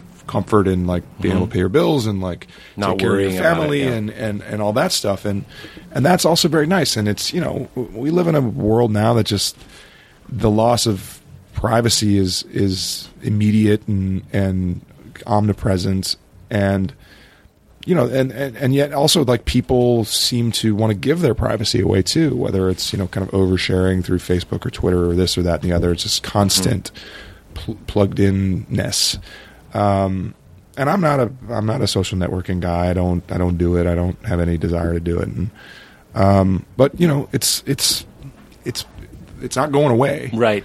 We're not going to wake up one day and be like, you know what, Twitter, we decided it wasn't a great idea Right. and it's gone. And, and, you know, people were kind of abusing it. So it's no, it's like none of that goes away. It just gets more. There- I think that's what they're hypothesizing. I, the, the idea of the singularity, uh, where technology just keeps evolving, and, and then literally we are just uploading our souls. Where I could kind of not visit your Facebook page, but visit your memory bank. Sure. and, And I think and that's see that's everything. At, at a certain point, yeah. You know, you'll just there will be a a shared sort of one yeah, knowledge base. yeah, uh, which you know it's is amazing in a certain way, Right. But the the attendant loss of of privacy and or personality or, or singularity of, of self, I think, is a bummer. yeah. Well, they, they, they say you lose uh, you lose your privacy, but you also lose loneliness. I guess you. It, to, in being, I don't know if that's true. I mean, I think I, I think one of the loneliest things you can do is sort of sit on the internet for four hours and look up and be like, "Oh my god, it's Thursday! Like, what happened? I was supposed to be shooting the pilot for Mad Men. Whoops! I am three days late." Well, I wasn't going to bring it up, except you signed. Well, when I wrote you the email to do the show, you signed it, John uh, Internet Penis Sensation Ham, Yeah, well, there's a perfect example of that. Like, Yeah. that's something that that and I said we'll get more buzz about your penis going. that's uh, yeah, that's certainly something that that is completely out of my control. Does not nece- that does not at all come from Right. anything that I've done on purpose or or not. And and yet, you know, I mean, I have I have friends with five year old boys that don't pay as much attention to their penis as the internet has all of a sudden decided to pay to mine. And it's juvenile and it's ridiculous, but Yes. it's but it's the perfect storm of prurience and like titillation and page Yeah, click and this sure. and that and the other and it's like I, a- and it's also like it's not like I'm running around with my dick out. Right. They're literally pointing at pictures of my penis in my pants. Right. Like like every Pants. like every in pants. The thing we and, de- we designed. and underwear. By Yeah, the way, yeah, I wear yeah, yeah. underwear every day of my life. I've never not worn underwear. You're although- from St. Louis. He wears underwear. like now there's this this thing where it's like Yeah. hey blah blah blah and then it's it just turns into this viral nonsense and you you're Yeah. like really like it's so juvenile and Did it's that- so I don't know it's just it it feels you know it feels like a like a violation honestly Well, I was going to say, did it feel like someone broke your car window or something? kind of I Yeah. mean you know because it's like I don't know. It's the, the, the private parts are private for a reason, and Right. again, it's not like I'm running around like with my crotch cut out and my Right, waving my right. dick in the Yeah, breeze. you're That's not- not, what I'm doing. You're not, Bruno. not the point, right? Yeah. Or or whatever. It's it's it's a strange it's a strange thing because it does feel very kind of attacky and Yeah. and and and And attacky. and and, tacky. attacky. you do a great Italian. well, hey, uh, but no, it is it is that weird uh, weird thing where you're kind of like, really, there's there's nothing better to write. Well, it's about right primates now? again. It's primates looking at ding dongs. Exactly. It's silly. Does all of it seem absurd? I'm not not all of it. I mean, the penis stuff, or just the whole. What I mean world of it? is all of reality. I'm, t- I'm asking you if you're having. No. I don't think all of reality seems absurd to me. I think a, a healthy portion of it does. Hmm. Yes. And I think that a that's probably a, a healthy attitude to kind of realize that especially in this city and this industry, you know, it's there's there's there's so much rewarded. I got in trouble for for again something I didn't say, but like I got in, into a Twitter fight, which is again impossible for me because I don't have Twitter. Yeah. uh, with Kim Kardashian for basically calling out the fact that, and it wasn't really a slam on her as much as it was a slam on on the world that created her, which is like there there's a there's a complete like like section of of entertainment that rewards incurious um, aggressively aggressively incurious mean-spirited narcissism mm-hmm.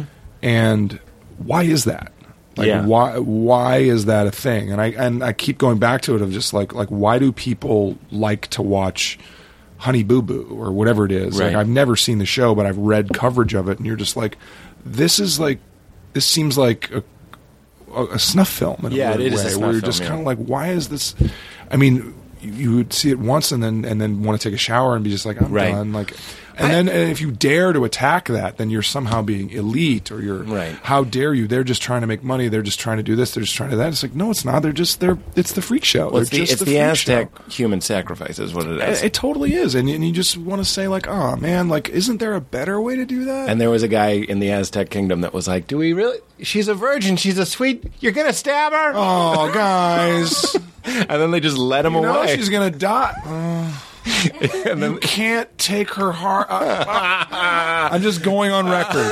I'm just going on record. We have that fun ball game. the elbow ball game. ball game. Let's do the elbow ball game. Knees and elbows. It's so much fun. You got.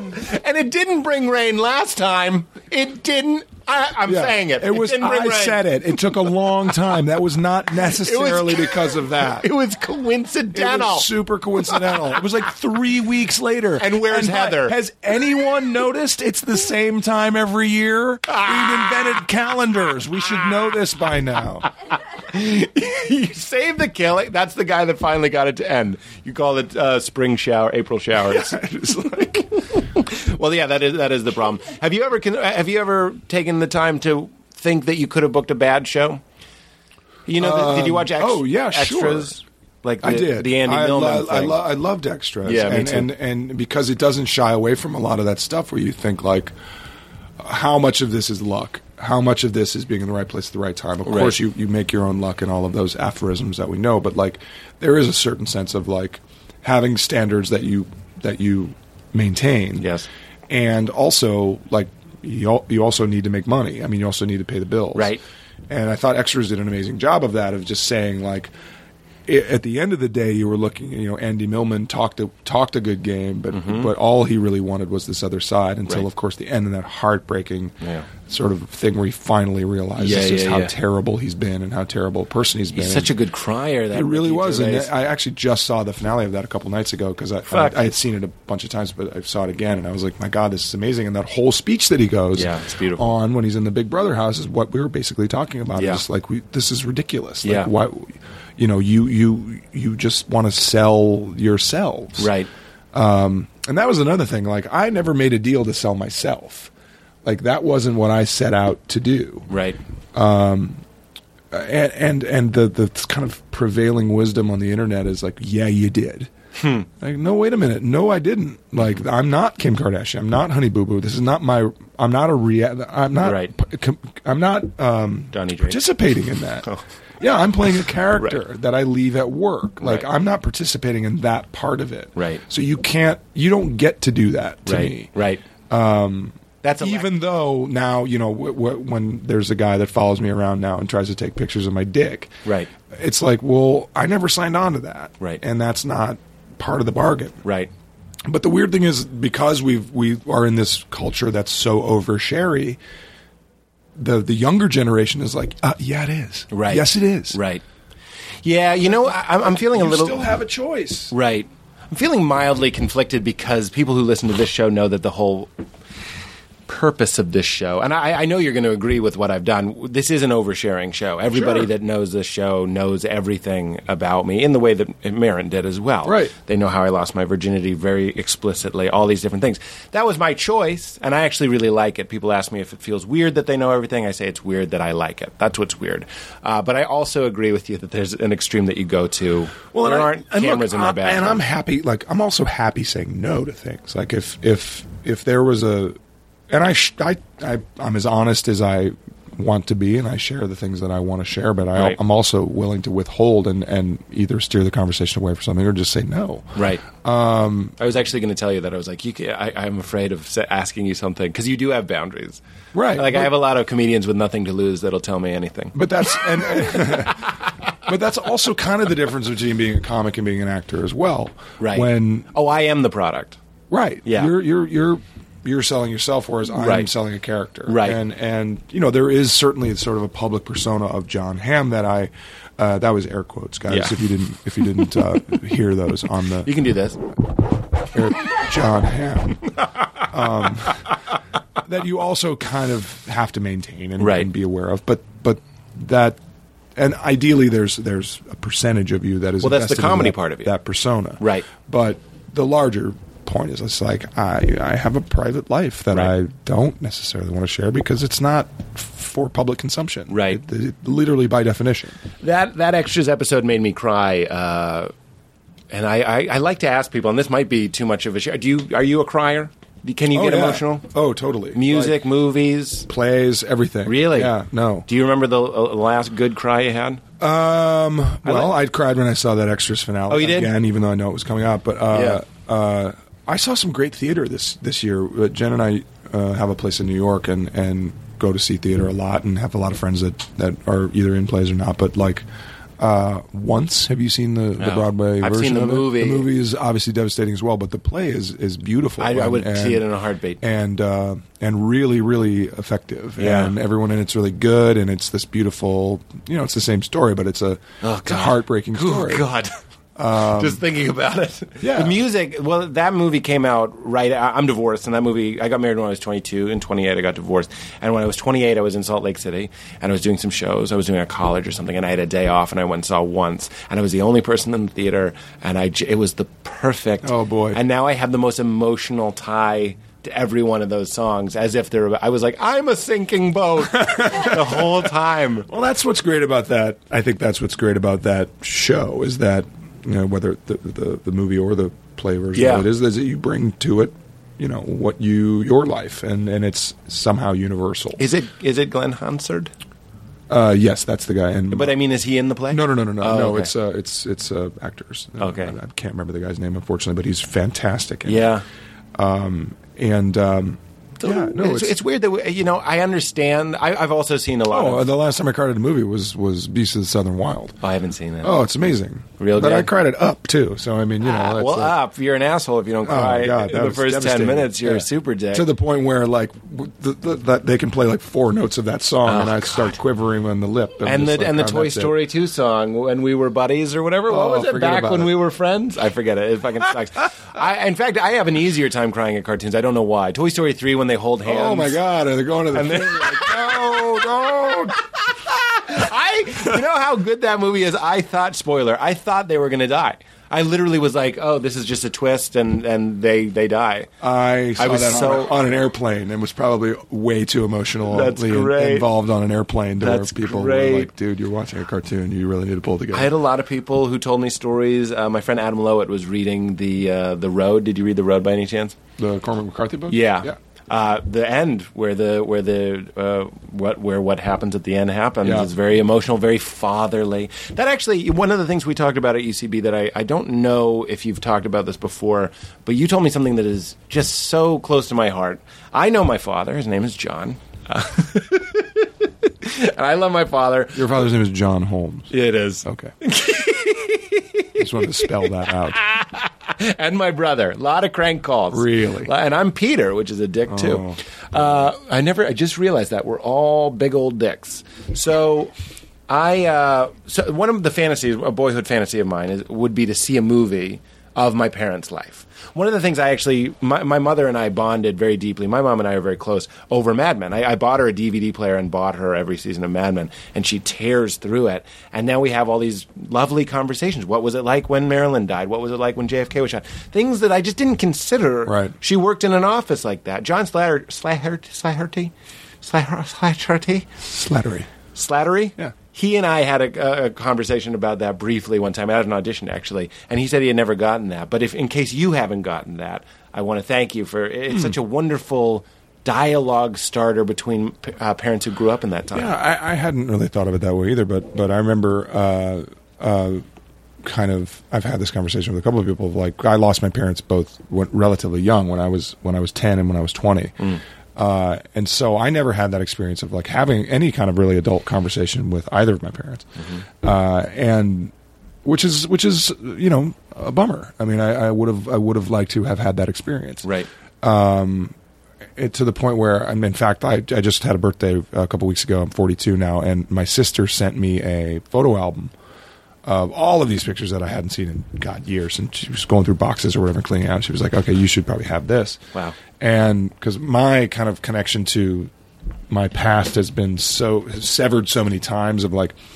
I had stuff in storage in somebody's basement, and then they moved, and it was I was like, I'm four states away, just Right. gone, whatever, forget about it. Theirs was a wandering existence. Um, yeah, and, and, and I've lived on couches and and in other people's. You're an places actor. so many times. I just I, I could really only carry with me what could fit in my car. right, essentially. right, right. Um, so like, I have you know f- through family and friends sort of cobbled together these things, and everyone's like, oh, like baby pictures of you. I'm like, yeah, I don't really have any. Oh my god. And so when my aunts or sisters or whatever will send me stuff, I'll, I'll kind of look through it and go like, oh yeah, like I completely forgot about that whole part of my yeah. life. Yeah, yeah, yeah. Um, well, twenty is wicked young. Yeah, well, yeah, I guess. I mean, it. You know, it's it is. I know there's younger. Sure. You're, you're a very sweet guy. You don't want to come off as sound because people have it no, harder. I mean, yeah, of course, obviously. Like, But it- I, I it learned that at a seems- very early age. Like, if you're just going to wallow in kind of sad story town, then Right. you're going to find someone who's got a sadder story. the old man with no feet. Exactly. But you told me at UCB um, that you you did something. how that- long did we talk at UCB? We, talked. we talked a long time. Okay, great. we talked a long time. we talked a long time. You you and I talked about that you had just been doing something that I want to do, which is I, I know the father that my father tells me about, which is just I love my dad to death, laden with lies and exaggerations. Mm-hmm. Sure. It's like the movie Big Fish. It's like- Exactly. I'm just like, oh, okay. And you worked with a giant? All right, great. Uh, and then if I talk to my father's brother, my uncle, uh, I get this whole other side Right. of my father. And then I was thinking, I'm, I'm a little bit scared. Uh, but I would love to go to like my bu- my father was a, was a big drinker, Uh-huh. and to go to the fucking paddock in Somerville and just talk to the, the Oh, fucking yeah. old sailor salty bastards that knew him. And you told me that you did something a little bit similar that you were kind of piecing together an oral history. I, yeah, I have. My dad was a was a big man about town in uh, in St. Louis, which is a relatively small relatively small town, and he was a big businessman and, and big drinker and uh, and of kind of of a certain age where that was just kind of what you did, and uh, as Roger Sterling said. yeah, it- it- very much of that kind of privileged white guy Yeah. world. You Yeah. know, like you knew all the cops, you were never going to get pulled over for anything. it was just like that was how it worked. And I still to this day, when I go to when I go to St. Louis, I'll put my credit card down on a bar and or a restaurant or something. And if it's a if it's a person that's sixty or older, they'll say, "Oh, you're Dan Ham's kid." You know, and then no celebrity or anything. I just said, Yeah. "Oh, I knew your dad." I was, Yeah. "Oh, I bet you did. Yeah. Uh, and then inevitably, they'll, the stories will start pouring out, and they'll tell me about you know the time uh, uh, your father and I, and this and that, Yes, and the other, yes. and you, you know. And I've heard a, a lot of them at this Yeah. point, but uh, but yeah, it's it's uh, it is a weird thing of kind of of of piecing together the the truth because Mm-hmm. you're not necessarily going to get it from the the actual person, You- Right. You're going to get some varnished Yeah. version of it for whatever reason, Yeah. uh, but yeah, I, it's it's um, it's it's a learning process too. I think everybody when they learn at a certain point, you learn that your parents are not perfect. yeah. And, they were people. Hmm. and they were people, and they fucked up, and they and Yeah. Mm-hmm. they, they were irresponsible at, s- at sometimes, and and they kind of did the best they can. right. That's an AA Uh, thing too. Yeah, I guess. And it, I, I, I've not, I've never been in AA. I've, I've been to a couple meetings with friends and, and stuff, and I and I appreciate the like, the letting go of all of that Right. stuff, where you're just like, come on, you gotta like, you gotta get over it, and Right. and and realize that you know none of us are perfect, and we all gotta like wor- do the work and like show up and and all that stuff. But but the, the hanging on to this like idea that you know dad didn't love me enough or Right. mom wasn't there or i was a- whatever It's Every like, time come I, on. now that I'm an age that my father was when he was like getting married and having my brother, I'm like, what? Me? Yeah. I don't know anything. You Right. talk about we're getting older and stuff. Every year I look back and I was like, I didn't know anything when I was 32. I didn't know anything when I was every year. Well, and you, and and I think I think people are, or at least kind of people in our existence, are having kids later and later and later. And I don't have kids, but uh, there there is that sense of like I'm not gonna have kids because I'm gonna I'm not ready. I'm not gonna Right. I'm gonna fuck them up. Right. And Yeah. you realize that that's exactly what your parents thought. They're like they weren't ready, but But they had 'em that's anyway. What you did, and Yeah. you kind of like okie doke, here Yeah. we go down the road, and you, and you do the best you can. Right. That that seems like a that's a that's a thing that Donnie Drapes does is he wants everything, I feel like, and he including the family and the kids. I think that's an important part of his life. I think because he comes from a place where where he was he didn't have that. Right. Uh, he he has a. Uh, we find out a lot more of that as the story goes on, but we, we sort of realize where this guy's coming from his, and his past, like at why he's so broken, why Right. he's got this foundation that's completely um, cracked and flawed, and, and, and how that sort of informs his his day to day life. And I think he really wants that connection with his kids and, and to be a part of their life, and to yet- also fit in, right? and to fit in, and that, that's a, that's that's kind of the the the sort of uh, surface part of it. But like I think the deeper part is that he wants to be a positive influence in these children's lives, realizing that he had a childhood where there was not a lot of positive Right. influence, and I think that he does his best I'm and interest- often fails. I'm interested in, in the amount that people get married and have kids to seem normal. Another Patrick Bateman line, going back to that sociopath, where he says, I have a job. She says, Why? Your father owns the company. And says, Because I want to fit in, is what he says. Yeah. And I feel like uh, your character, but also, I, I like, you're okay, so you're, let's go back to you. You're doing well. like, I, I'm happy for Thanks. you. If you're ever wondering, just let me know. I'll, I'll shoot you an email Okay, that says great. you're doing well. How am I doing, Pete? You're doing well. Okay, great. We'll make howamidoingpete.com and it'll just say you're doing well and you can refresh it and refresh it and refresh it always. Oh, I love Always that. here for you. But the idea that It's like the weather crawl in defending your life. 73 degrees and sunny. Ah, always the same. Somebody just gave me that movie. I love that, that that's such a weird thing. Okay, so um people who don't have children, you and I, get that feeling that we're missing out on this iceberg of joy and, and experience. You you must get the pitch where people are like, you don't you don't know love until you hold your child and all this sort of stuff. Uh, do you are you? I know it's personal to ask if you're planning on that, but do, are you going? It's a little bit of a Don question because he wants everything and so much of it, and he has his success in his business, and then he also wants the family up the Hudson. Well, you know, Jen and I made a movie about it. It was called Friends with Kids, and it was kind of like how do kids sort of redefine a relationship, and what is the point? Of Oh yeah, friends, kids, happiness. Pick two. pick two. Yes. and uh, it was the, the the the central kind of thesis of the movie was that you know these these two couples had kids, and and it affected their their relationships positively, one and negatively the other, and then. It was kind of like finding the better way. Yes. was the third way was Jen's character and Adam's character, and they were kind of like, "What if?" Because they sit and they t- talk kind of rationally about it, which most people don't talk about their children's ra- their children rationally. They talk Mm-hmm. about emotionally, which is what, what because they're babies but the the rational discussion was like, well, I don't understand this thing of like the, you, you obviously don't get to choose your child. Your your your child is born, and that's uh, And he could be an and he- asshole. and they so they were bad kids, you know, You- whatever. you- oh, yeah. and and and uh, but you choose your partner. You choose your partner to be to share your life with. You choose that person that you want to day to day make the choice to to maintain that relationship. You have no real sort of obligation other than you want to be in that relationship. Whereas a child, a relationship with your child is you, you- you're not making the choice day to day. Well, you are, but like there is an obligation Right. to take care Yes. Mm-hmm. of that thing that cannot take care of itself. Up until you know, at, at, in this day and age, up until age forty Um, but it's it's a it's it's a it was a weird disconnect that the two characters had, and Jen was sort of examining as a as a writer and a director in that film was like, why does that why does that love completely shift onto this this baby that you don't pick Right. and it's I I think the you know they they realized you know oh, we can do this we can have this child together that we will love because we love each other but then we can go and and have a uh, have our own sort of safe different relationships Right. and Well, that often kills it. Often the, the Often. father gets usurped. He he participates in his own destruction. Yeah, and I think I think it- well, it's I think it's I think it's often gender oriented, and I think little girls love their daddies and little boys love their mommies, and that's kind of Yeah. you know sort of the, the tried and true formula. But Right. you know, there's no there's no one way. Honestly, like that's that's the thing. I get it all the time. Why don't you guys have kids? Why aren't you guys married? Why aren't you this? Why aren't you that? And it's kind of like, why do you care? Yeah.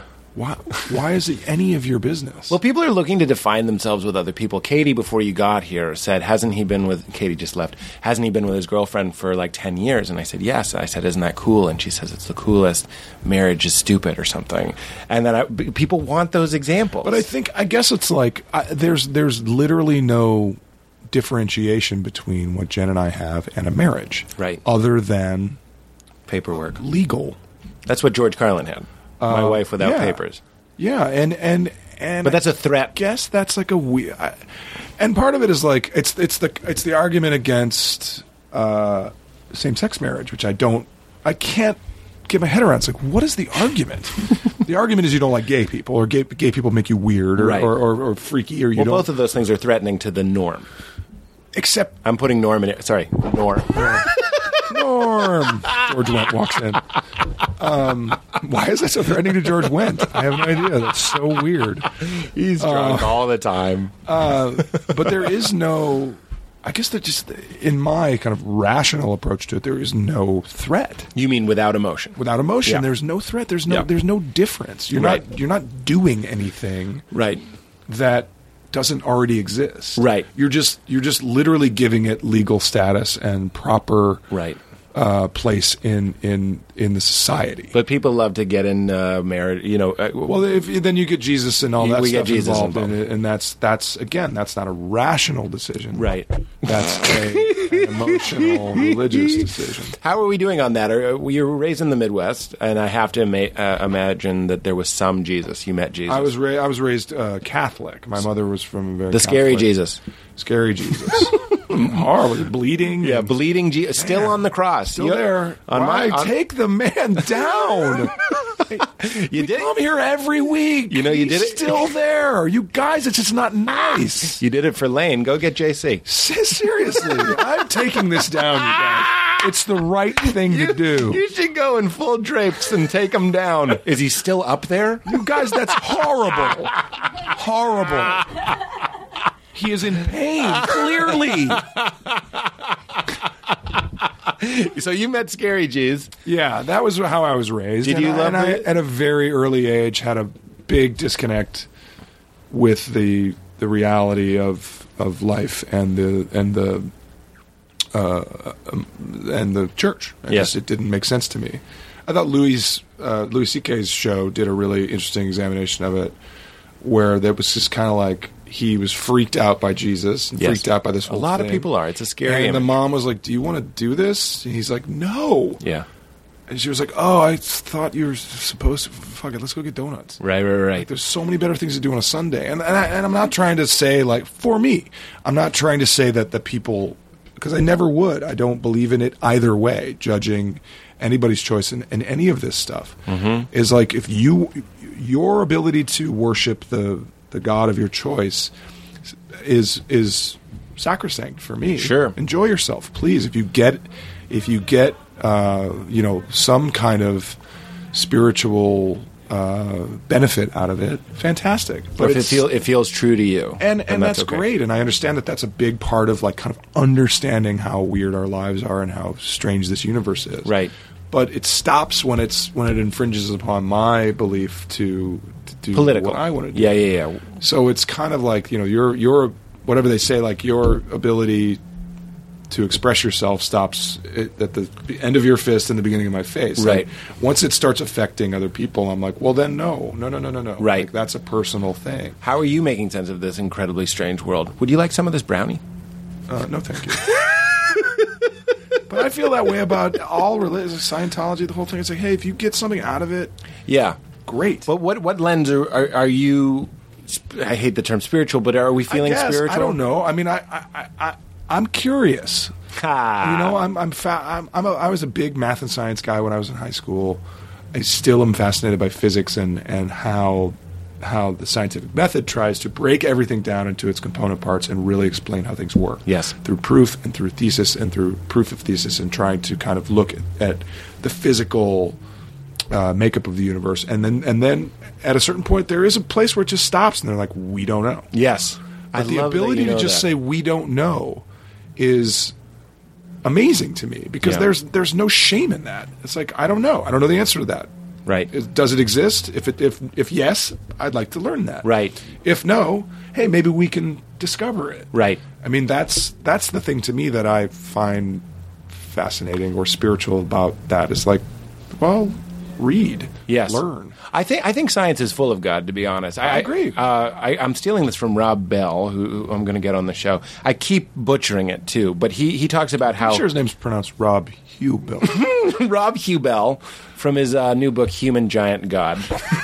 who talks about if you if you break the world down to as small as it gets or as big as we know it gets. Uh, he, he has this funny quote where he's like, scientists start sounding a lot like ancient Hebraic poets. Sure. Meaning the people that wrote the Old Testament. Right. You start getting in these really like vague, Because- in the beginning type statements. and and and there's a certain point where they can where it's all hypothesis and there's only Right. so much that you can really explain yes. it's the middle part that we really got explained Right. it's the small and the big that we're just kind of like It's an Guessing. insistent. Yes. This middle part, though, we spend so much time in it.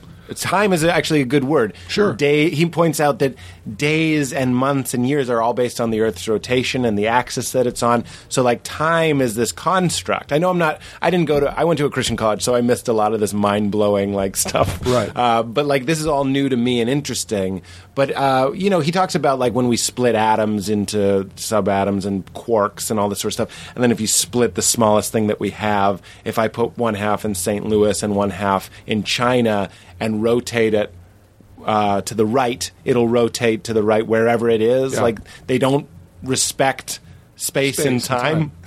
there are things that we found that don't respect space and time. That there that there are like uh, black hole, all the millions and millions of universes and and things that can, can fit in a teaspoon but weigh a hundred trillion tons and Right. all this sort of stuff. And you're just kind of like, oh, at the end of the day, it's a fun and liberating and curious position to go Sure. like we don't know what the fuck is happening in a good way. and it's and it's hard to wrap your head around it, and it's hard to kind of comprehend that that these sort of extreme examples of physical reality. But it's also hard to wrap your head around creating the world in six days and, Right. and all the mythology that, that goes along with every form of God that we've ever had. Right. Like whether it's a multi headed, multi armed Krishna or whatever, Yeah, you know, yeah, yeah. or just a It- or whatever it is. I you know, the wonder, though- vengeful God or the other God or the peaceful God or, Or scary Jesus, regular Jesus, Regular Jesus. skateboarding Jesus. Is it well, one of the questions I, I wonder is regular Jesus is the guy that just is uh, he's never constipated. well, he ate a lot of figs. Yeah, and like stuff. yeah, he just has a. He's like, I'm, I'm a two a day man. It's funny that you I'm say really that. good. I'm good with it. I, I have no. I, I I'm like, completely I like fine. everything. I'll eat anything. You know, I just just nothing too extreme. Loaves and fishes go right Loaves and through me. fishes. I'm like you know nuts, figs. I, I have a bit where I'm I like, walk a lot. I'm always Try wandering. to, I, I try to keep myself fit. have a bit about how at some point Jesus had diarrhea, which I just think is very interesting. That anybody had diarrhea. Sure. You can take anybody from history. Gandhi had diarrhea. Uh, Oh God, Genghis you know Gandhi. had diarrhea. that man did not have a very good. a eating vegetarian schedule. man in India had diarrhea. Had diarrhea. Absolutely. Um, my question to you is: Do these stories and these hero legends keep repeating because they're so bullshit, or because they're so true? Meaning, if everybody was wiped out except a couple babies, would those babies in a thousand years have the Christ story? Because it's in, it's insisted upon. maybe Or Uh, maybe i mean honestly i think i think uh, i think there's uh, there's so many similarities between all of them because there, there must be something universal in, in our existence that Right. if I'm growing up and walking around a city, I think like, well, there's a better version of me that's growing up and walking around a different city, and maybe Mm-hmm. that city's in the sky, and maybe that city's, you know, you're the brain is amazing just because of the, the imagination can can go can Mm-hmm. look at one thing and, and then extrapolate 400 things off of that 400 things off of those Yes, things yes. and all of a sudden you're in cloud city and lando calrissian is is Right. uh, you know Cold uh, 45. running around there Yeah, yeah, yeah. and and that is that's i think part of the human condition is is creating and- Justifying. and reasoning. yeah, and, and, and saying like, well, if there's if there's a car, then what if there was a flying car? And if there's a flying car, then Right. there must be a submarine car. Right, If right, there's- Uh, you know, I think I think all of that gets back to curiosity. Honestly, like Yeah. th- sitting at, in 4000 BC and looking up the sky and going, what the fuck's up? What is that? Right, right, right.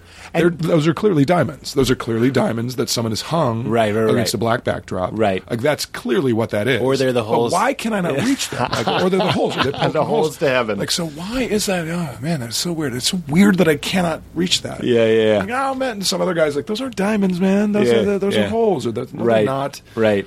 and the- now we know that they're the light from 10,000 years ago. Yeah, Some, Yeah, it's, a, re- it's a insane. reflection of a star from ten thousand years ago. But uh, what about the the yearning we have? Is there some truth in this in looking for some sort of source? Is it all fairy tale, or do you think there might be something worth getting at here? I think it's I think it's it's part of humans making human beings feel better is explaining things. Is is is having some sort of That's a big Don Draper thing. The what do you want to hear thing.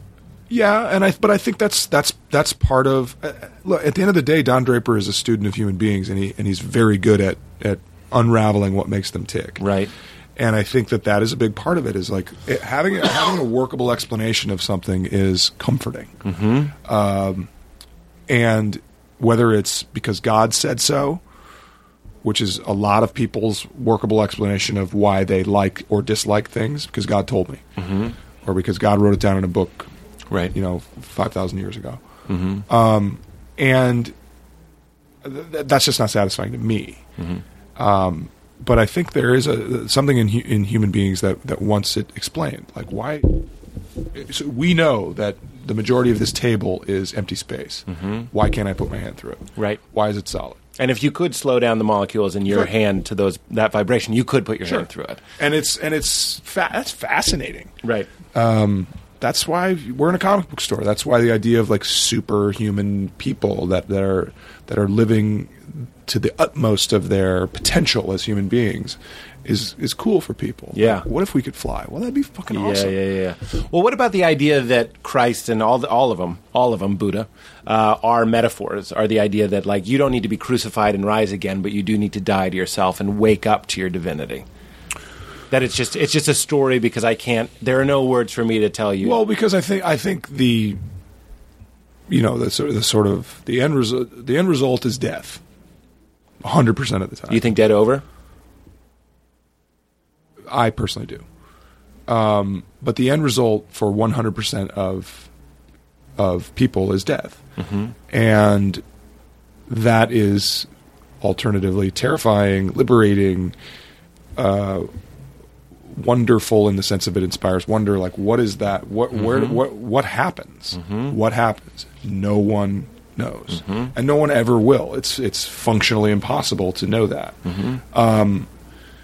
so it's it is you know what basically what happens when the spark of life is is is, is extinguished Th- that's where we have philosophy and that's where we have you know people get to write stories about it and and fantasize about it because no one will ever know that Do you do you feel any?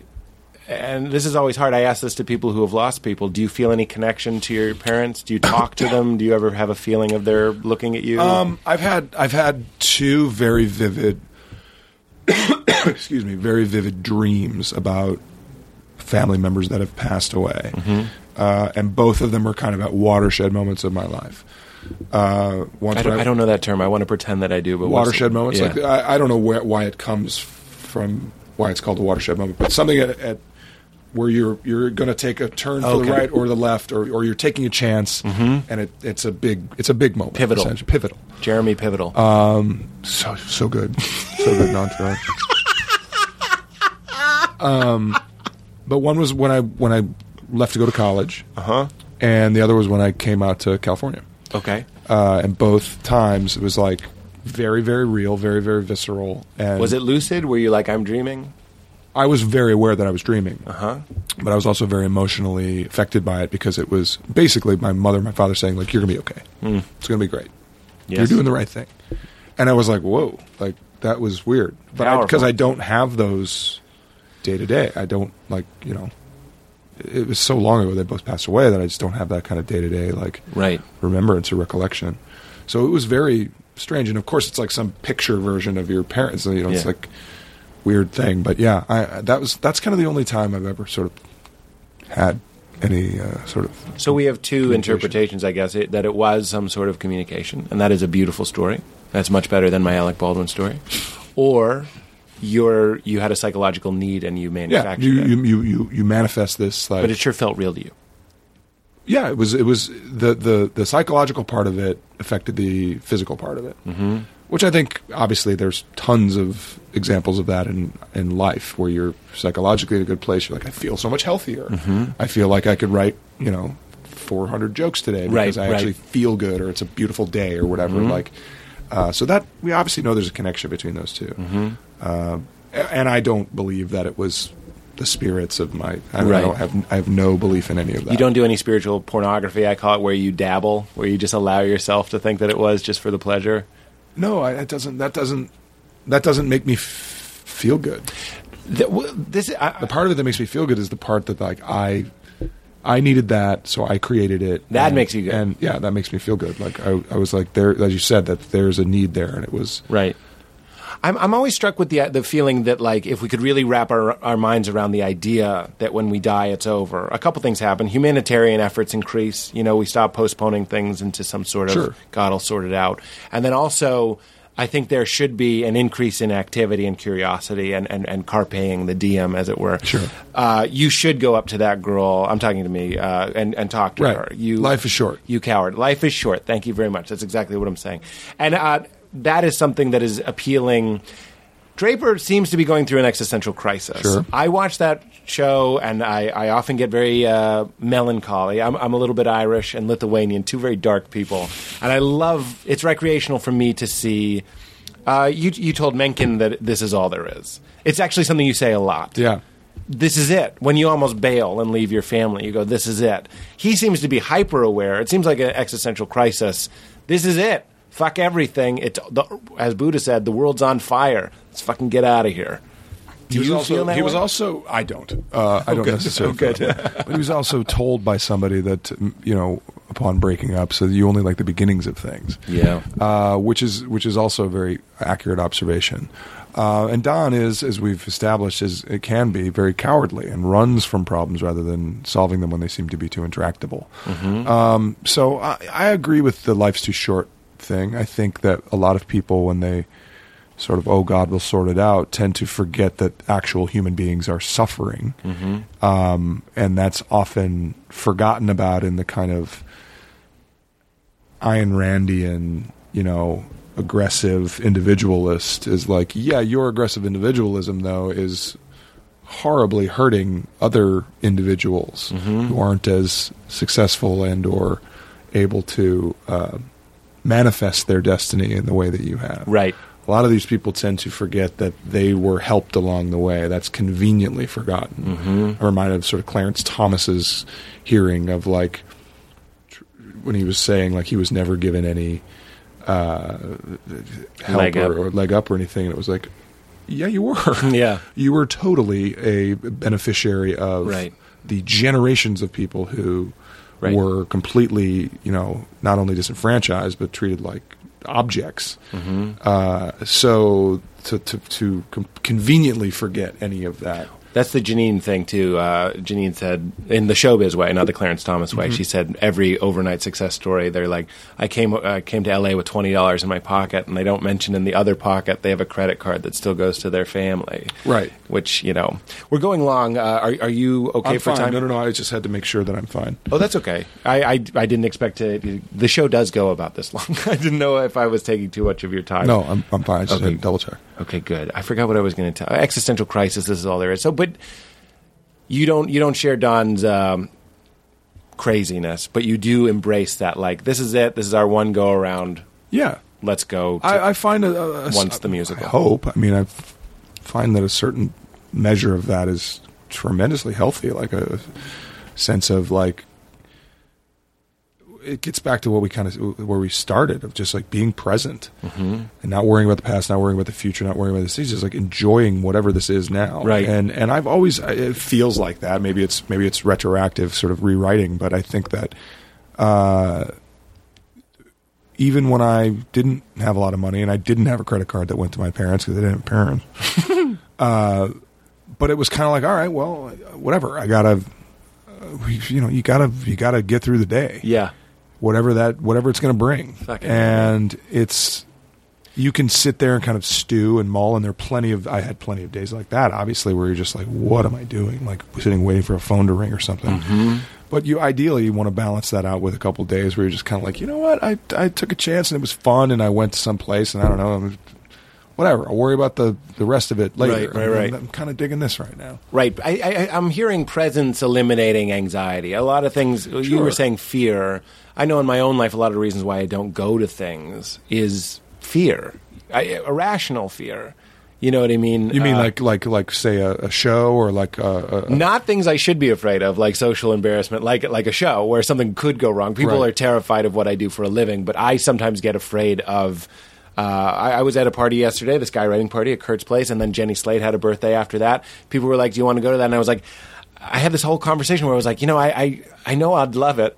But for some reason, I don't want to go. It seems overwhelming to me. I'm, I'm feeling this overwhelm of doing two things in a day.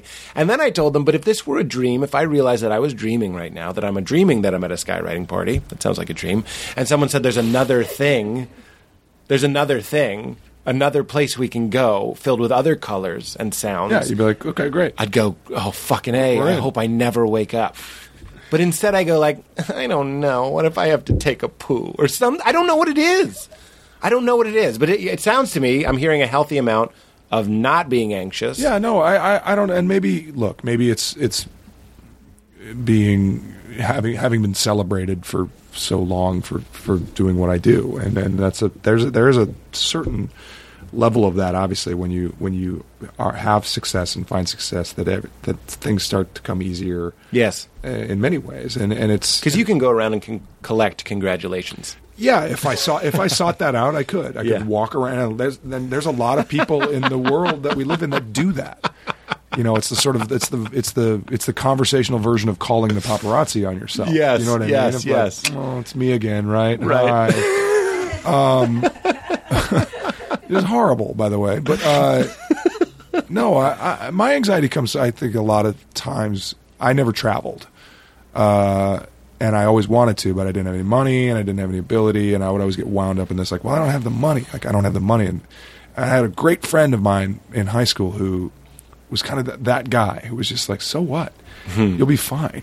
And this guy was like, he was super good at like speaking four languages and really smart and one of the kind of a tinker. He just could put things together and Yeah. make things work. James Franco? play guitar and like he was just wasn't James Franco, significantly uh, older than James Franco, uh, but he uh, like just like went to like Israel and and and crossed the Sinai Desert to Yeah. Egypt. Yeah. And, like I was like, wait, what? Yeah. you did what? And He's like, well, yeah, you know, you, there's a guy, and then you hire another guy. I'm like, what if you got murdered? He's just like, well, you know, you, you don't want to go with a murderer. Obviously, you want to go with like a good guy. And I'm like, yeah, but you don't speak any of these languages. He's like, yeah, you know, you kind of figure it out, and you know. uh, And he did the same thing like after the wall fell in, in 89 or 90 or 91 or whatever it was. He like immediately was on a plane to Prague. Like we had, we were all in college at that point, I guess. And, uh, and he took like the back roads up through the Baltic states and and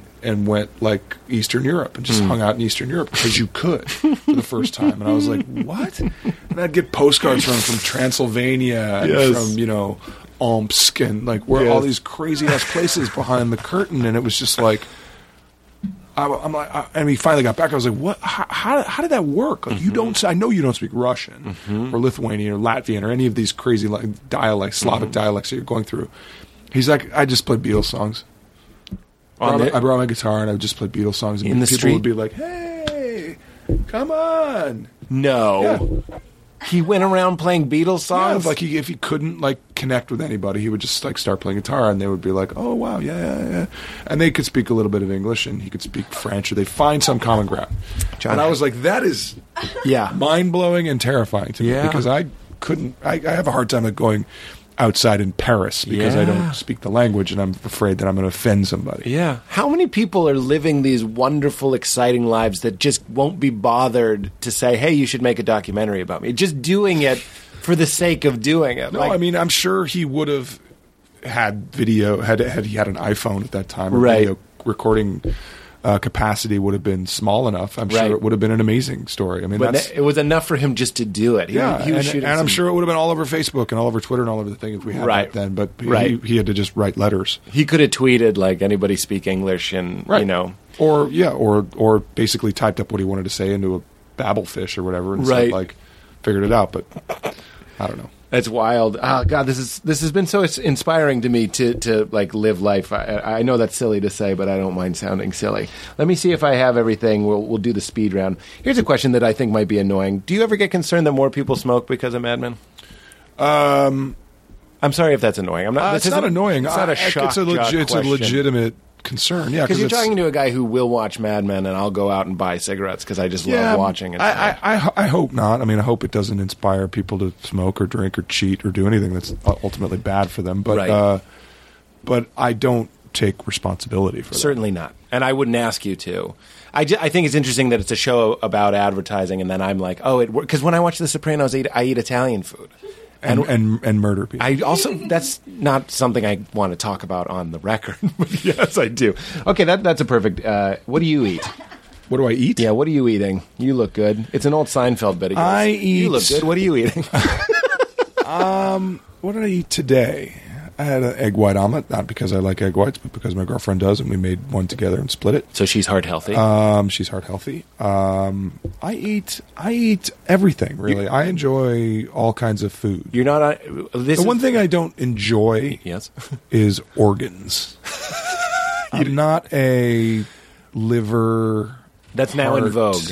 All the things that used to be the, the Yeah. peasant, the things my mother ate in Lithuania as a baby. The stuff are that would now- inevitably end up in sausage. Yes, are now Because- seventy five dollars. Yeah. That's not. Uh, I- that's the one thing I kind of don't. What do they call it? They have some Necessarily. word for it.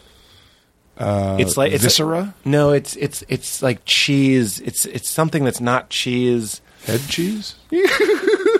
I don't know. They call it the carrots. I don't. I don't necessarily eat, eat that stuff, but I, I will eat anything. I just. I don't eat a lot. You so okay. I don't like gorge. This is uh, what we're talking about right now is nutrition. I'm interested in nutrition. I'm interested in your, if you're into any jerk LA diets, and you're in a safe place to no, talk I, about it. I, I, I'm not a diet guy. I, I pretty much eat what I like. I, I'm not.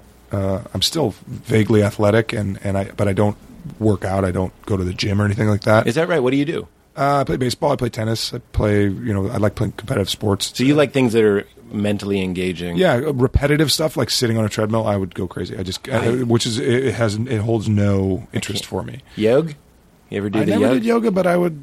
I wouldn't say no to it. It I seems bet like you'd it would like be an it. interesting thing for me. It's very engaging mentally. I, but I, you got to be with other people, and that's weird for me now. Oh, Uh, yeah. You know, someone take a picture of my, you know, butt. yeah. Um, but it's uh, so mostly like I guess my nutritional thing is I try to eat stuff that just not that much, not that much. Don't eat too much. Yeah. That's also what Christian Bale said. He was like, How did you lose weight for the machinist? He was like, I, s- I don't eat much. It really was, is like, the no simplest secret. thing where you're like, yeah, there's Yeah. it's it's it's a it's a zero sum equation. Like, Well, that was uh, the Omnivore's Dilemma, his second book. It, it said, Eat food, so eat like real things, not too much, and then some third thing. yeah, I don't eat a lot of garbage. I don't eat a lot of Right. it's funny. Like I was a young kid and a college kid. That's all you ate, Right. Because it was easy and it was there and it was Right, cheap, right. But the the idea of me going to like Taco Bell now, I would just be like, I there's no way I could put that in my mouth, Right, right, right, right. I see. I, I consider that a bit of li- living well. You go through all that. You're eating your McRibs, and, and now Right. now you're you're doing okay. As we said, the show's paying you okay money. Get some fucking kale. Yeah, it's also delicious. Like Yeah. it's not, you know, there's a re- it's funny because like the market has sort of shifted that way. When you see McDonald's has salads and you see things like that, you Right. know, it's and again, it's like it's not that a salad is healthy, especially when you pour like a gallon, Right, of, right, right. you know, fat on top of it, or Right. cheese or whatever. And It's sugar. not it, that's not healthy. There was Right. an amazing article about food and in the New York Times Magazine a couple weeks ago about the, the science of maximizing flavor. Mm-hmm. And it was somebody that worked for like Frito Lay or whatever, and they dial in these like specific tastes and flavors to make you want to eat it constantly, yes. but not to the point where you get sick of it. Oh God, this is the this is the next thing you want to talk about smoking. This is your next uh, full page ad in the newspaper. Is that I, I believe food science is going to be the new nicotine delivery Oh, it thing. absolutely where will they're be. going to there's going to be hearings and they're going to say you found a way to make people never get full, never get tired Right. of it, and become chemically dependent on it. Like It's a it's a hundred because it's a hundred percent true. you eat a Dorito, you're like a child's brain, especially. I, am sorry to get all preachy, but it's my show. A child's brain can't compete with the chemical information it's getting from a Dorito. Absolutely not. And Yeah. and and it's I barely can. and it's a hundred percent terrible for you. uh huh. There's the, the the. Did you ever read The Stand? Uh, oh wait, no. There's a Um, Stephen movie King. about. Uh, uh, no, go on. It was a big, long Stephen King book about the end of the world. Okay. I think, whatever. But part of it was like they've the four horsemen. Of the, I, I may be horribly butchering this. I read Sure. a long time ago, but the four horsemen of the apocalypse are represented in these four people, and they all come together, and there's a big fight, and then Yes. the, the world ends. Yes. Hopefully, good beats evil, but I don't know what happens. but one of the guys that was famine or whatever was the guy that created fa- the, the, so in this world was like fast food was this empty calories that you couldn't get enough of. Yes. So you're you're you're you're It's the constantly stuff of shoveling myth. yeah, It's like a Greek garbage myth. into your face, Yes. and then yet you're getting no nutritional value. Yes. It's something you would write in like an old timey story. The Yeah. weird hell where you just eat this Yeah, You're thing. constantly being force fed nothing. Yeah. Uh, So yeah, I, I, I try to eat. I try not to eat that stuff because I, I know kind of that it's that, uh, it's sort of in my core that it's not good Right, for you. right, right, right. At some point, you can realize I'm a machine and I run on nutrients and Right. different things. Why would I do that? It, it's just hard to realize that when Cool Ranch tastes as good It's as it so does. good. But, but uh, the interesting thing about this article was like that that somebody came up with Cool Ranch, Right. and Yes. created the blue bag. And Yeah. it was this everything about Yeah. it. was sensor sensory Yes. overload and how Thinking delicious it about the tastes. bag makes you hungry. Right. The crinkle of the bag makes you hungry. No, it's it's it, and it's all wired into the same thing. Just like I I want to eat this constantly and I'll never be satisfied. Yeah. Two for one. Somebody thought of that. Roger Sterling. You know, I've seen every episode Two of your for one. show at Somebody least thought five of that. times. I'm, I'm What's a- good at ninety nine cents. Somebody thought of that. Somebody thought of that. So fucking great. I want you to know I've censored Throughout this interview, many, many times. You wanted to- You said I, I Fire always quote respect out. people's time, and I go except Peggy on her birthday. I had him ready to go. Sure. Remember when we did the bowling thing? You and have I to heckled you understand as your that, character. Uh, that that I am not Don Draper. I know, but it's hard. Uh, all right, here we go. This is the speed round. What kind of soap do you use? it's just an interesting question for me. Uh, what kind of soap do I use? Where? on your bod, on my in the bod, shower, In the shower, we usually have some kind of Aveda stuff, or Yeah. there. It, it's basically whatever I can find. because you There's got no the lady. one brand. Is there some sort of loofah? Yeah. oh, yeah, Are we you got a using the loofah? I don't. I don't necessarily always loofah. Every You've now and then dabbled I'll in the loofah. loof. Sure. Some showers, you're like, I got a loof. Maybe I'll loof. we moisturizing? Uh, sure. Yeah. Because I'm kind of, I wear so much makeup at work, so Oh, I sure. have to pull that garbage off and then put moisturizer on. So Yeah. Yeah. Uh, okay. See, I like the. Some people make fun of the No soap shame. question. I like the soap No question. shame. Uh, let's see. But I don't have a brand. brand. I don't have a go-to soap. Okay. Me, uh, you know, me neither, really. Uh, let's see.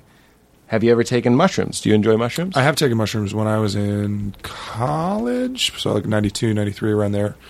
Uh, and it was very, very uh, weird for me. I was like, wow, this is.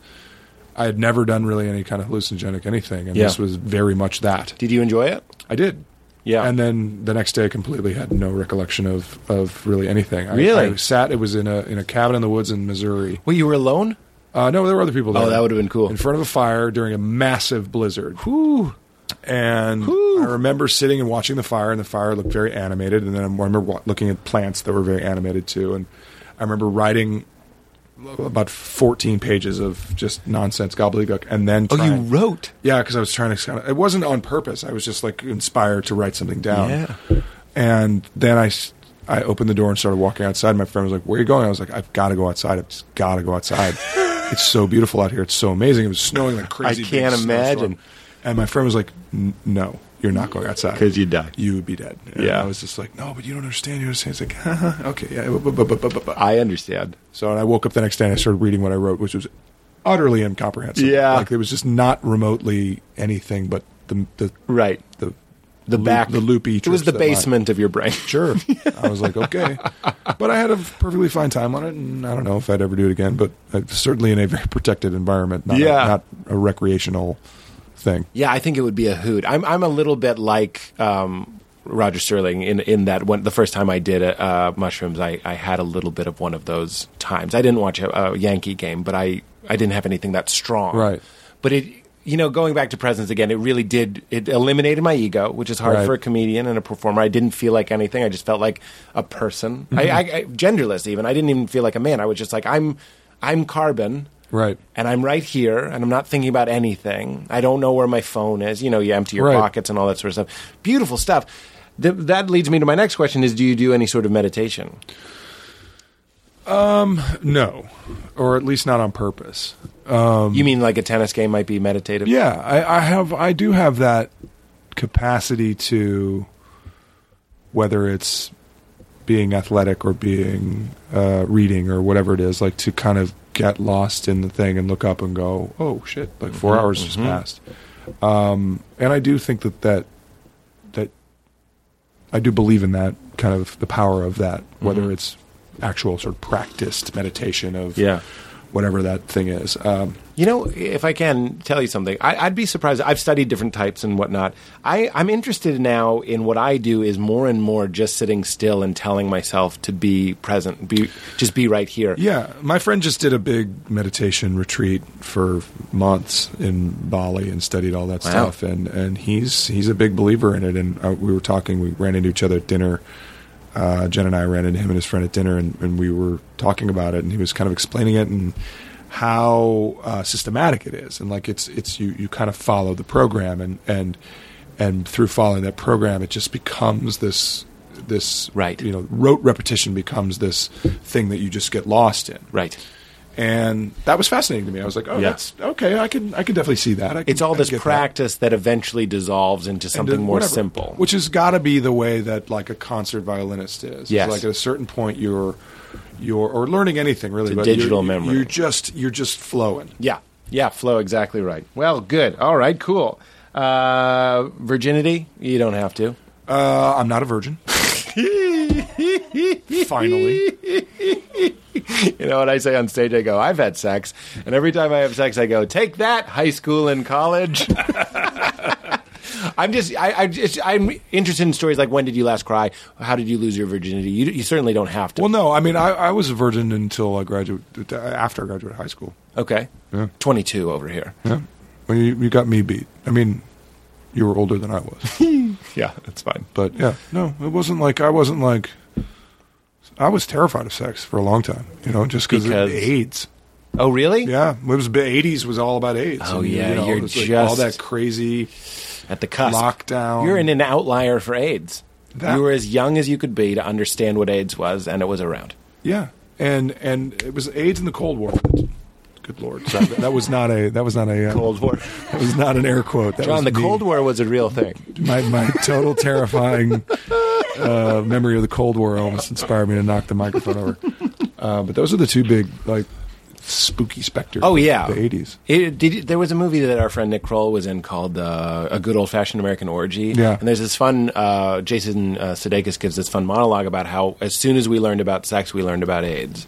And, Yeah. and like there, when I think you mentioned Mick Jagger, Keith Richards, Jack Nicholson, all these fucking fuckhounds that didn't worry about it. I'm just kind of like, wow. Yeah, the worst thing that could happen was, you know, you got BD or whatever, some something that you, that was eminently curable, Right. Or you got somebody pregnant, Right. Which was also A bit. could be handled, Right. Um, So yeah, it was. I don't know. It was just a thing that I was like, uh, I don't know, I'm not ready for that. yet. Yeah. I w- well, I'm right there with you. I had so much religious programming telling And me I it think there was a wrong. little bit of that too. I think it was a little bit like you knew that this was a big deal, right. And I think now with like the absolute maximization and proliferation of porn, where it is completely a part of our society, you know, again, Mm-hmm. I have a not to- faucet that shoots porn. just That streams it in. sounds, that sounds unhygienic. Yeah, it's really bad. but like to the point where the term porn star is like not even like remotely derogatory, Right. Or like Kim Kardashian, you you can literally get or Paris Hilton or whatever the ninety versions of that there are. You, that, you that's how you get to a place where people will want to pay you money, right. like, oh, I made a sex tape, so therefore you'll want to pay me. It's a good thing. Fifty thousand dollars to come to your Vegas Right. hotel opening, Right. Or you'll want to buy like the idea of somebody wanting to buy a s- a, a scent. Oh yeah. Like the Kardashians have a scent, And so you're does just Paris like, Hilton, I think. Why is why would you want to smell like that? Why is Right. that inspirational at all? Why is Right. that aspirational at all? It's Right. crazy to me. right. Um, but I think there is a generation of now of kids that are so disconnected from sex, or at least from the emotional, uh, connective quality of sex. It Yeah. just becomes this kind of porny way. To Well, like- it loses its its uh, and again, I don't necessarily mean in terms of God, but it loses its spirituality. Sure, it's because it just becomes this thing, It's become pornified. and yeah, and and, and and it's that's that's rough. I mean, Yeah. because again, like these are kids, and kids don't necessarily have a fully developed anything. Mm-hmm. Uh, but certainly not the, the mental capacity to kind of deal with the emotional stuff that comes along with Right. being incre- as intimate as you can be with another human being. Right. And they're not equipped to, to manage that. Is is sex a good uh, an important foundation for? You've been in a relationship for Yeah, of fifteen course. years. I mean, you, you obviously want, want there to be a sexual component to it. yeah. Um, I just remember we were talking to somebody who was about to get uh, divorced on the show uh, in his 40s or whatever, and he, and he was like, "We need to have sex, even though we don't want to, just to kind of reintroduce those pheromones Sure. I and mean, that I think idea." that's yeah. That's obviously it's like a big part of life. And Yeah. it's, you know, it's it's that's what you it's what you you know. It's not the only thing you, you want in life, but it's Right. certainly a big part of it. It's a great Rodney Dangerfield joke where he says, "Sometimes the world makes perfect sense and everything is beautiful, and then I come." Isn't that great? Yep, Every time I it's have a very sex, good observation. every time I have sex, I go, "Oh right," like something yeah, I happens. feel better, don't Yeah, I? yeah, yeah. It's endorphins and all. it's that shit, also presence. I don't mean to force this, and it's not just you. I'm always. It's it's like when you're having good sex. It's it's then you're not on a planet that's bound by time and space. You're just doing that thing. It's it's something that's enough to turn down all the noise. Sure. And we're not checking Twitter, and we're not vining things. I Sure. sound I sound like an old man trying to think of what the kids are doing, and I'm not vining at the tasty. too. What are they delights. vining again? oh boy! And uh, we're almost done. And thank you for being here. The last question we we play one of these games, and one of them is uh, you've played a lot of them actually. Virginity was one of them. Soap was one of them. Hardest laugh uh, uh, is any time you can remember laughing really really hard. Almost is always a fun, um, even if you think it's unrelatable. People usually enjoy it. I I just ha- I had uh, I had dinner. this is the most recent hard laugh that I had, but I had dinner for my birthday at a restaurant here in town with Jen and John Slattery joined us, and Amy Poehler actually joined us on the tail end. She was coming from some other thing, and it was a long dinner. and by the end of it, I looked around and realized like we were basically the only people in the restaurant because we were incredibly loud and laughing very, very hard. And uh, I don't even really remember what it was about. Not because we were all wasted or anything, but I just don't. It was it was one of those things that just kind of kept snowballing into another story and another story and another story and Yeah. another story to the point where like we started laughing so hard. And you're always aware, I guess, at a certain point of, of, of celebrity or whatever, like the people are going to be looking at you and tweeting it out. And like, Sure, oh my sure, god, that sure, guy sure, was like a dick sure, or whatever sure. that was completely gone. Like Yes. we were just laughing, and I was like, "Oh my god, we are being super loud." And then I looked around and realized it was nobody else in the restaurant. Uh, but Amy Poehler and and and Slattery are two of the funniest people that I know in my life. Not to Yeah. mention Jen, obviously as well. Yeah. But it was it was a big, loud, comfort. You know, like like Yeah.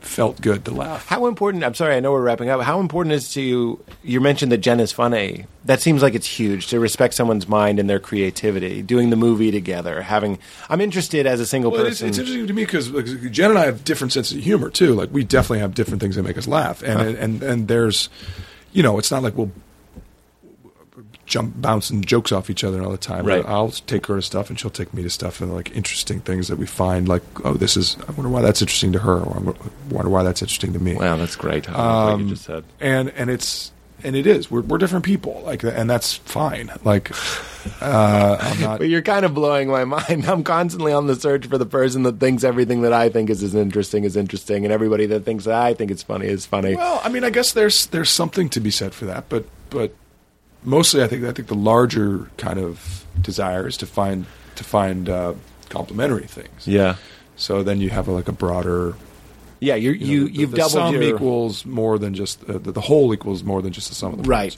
It's like Seinfeld says about uh, gay men dating another man. You double your wardrobe. Yeah, you double your wardrobe. Yeah.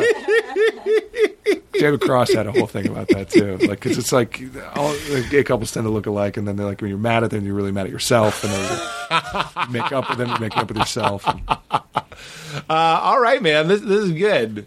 I feel good. Do you feel good? Fantastic. I can't believe. Happy Sunday. Yeah. My my ham joke was we usually have ham on Sunday. That's adorable.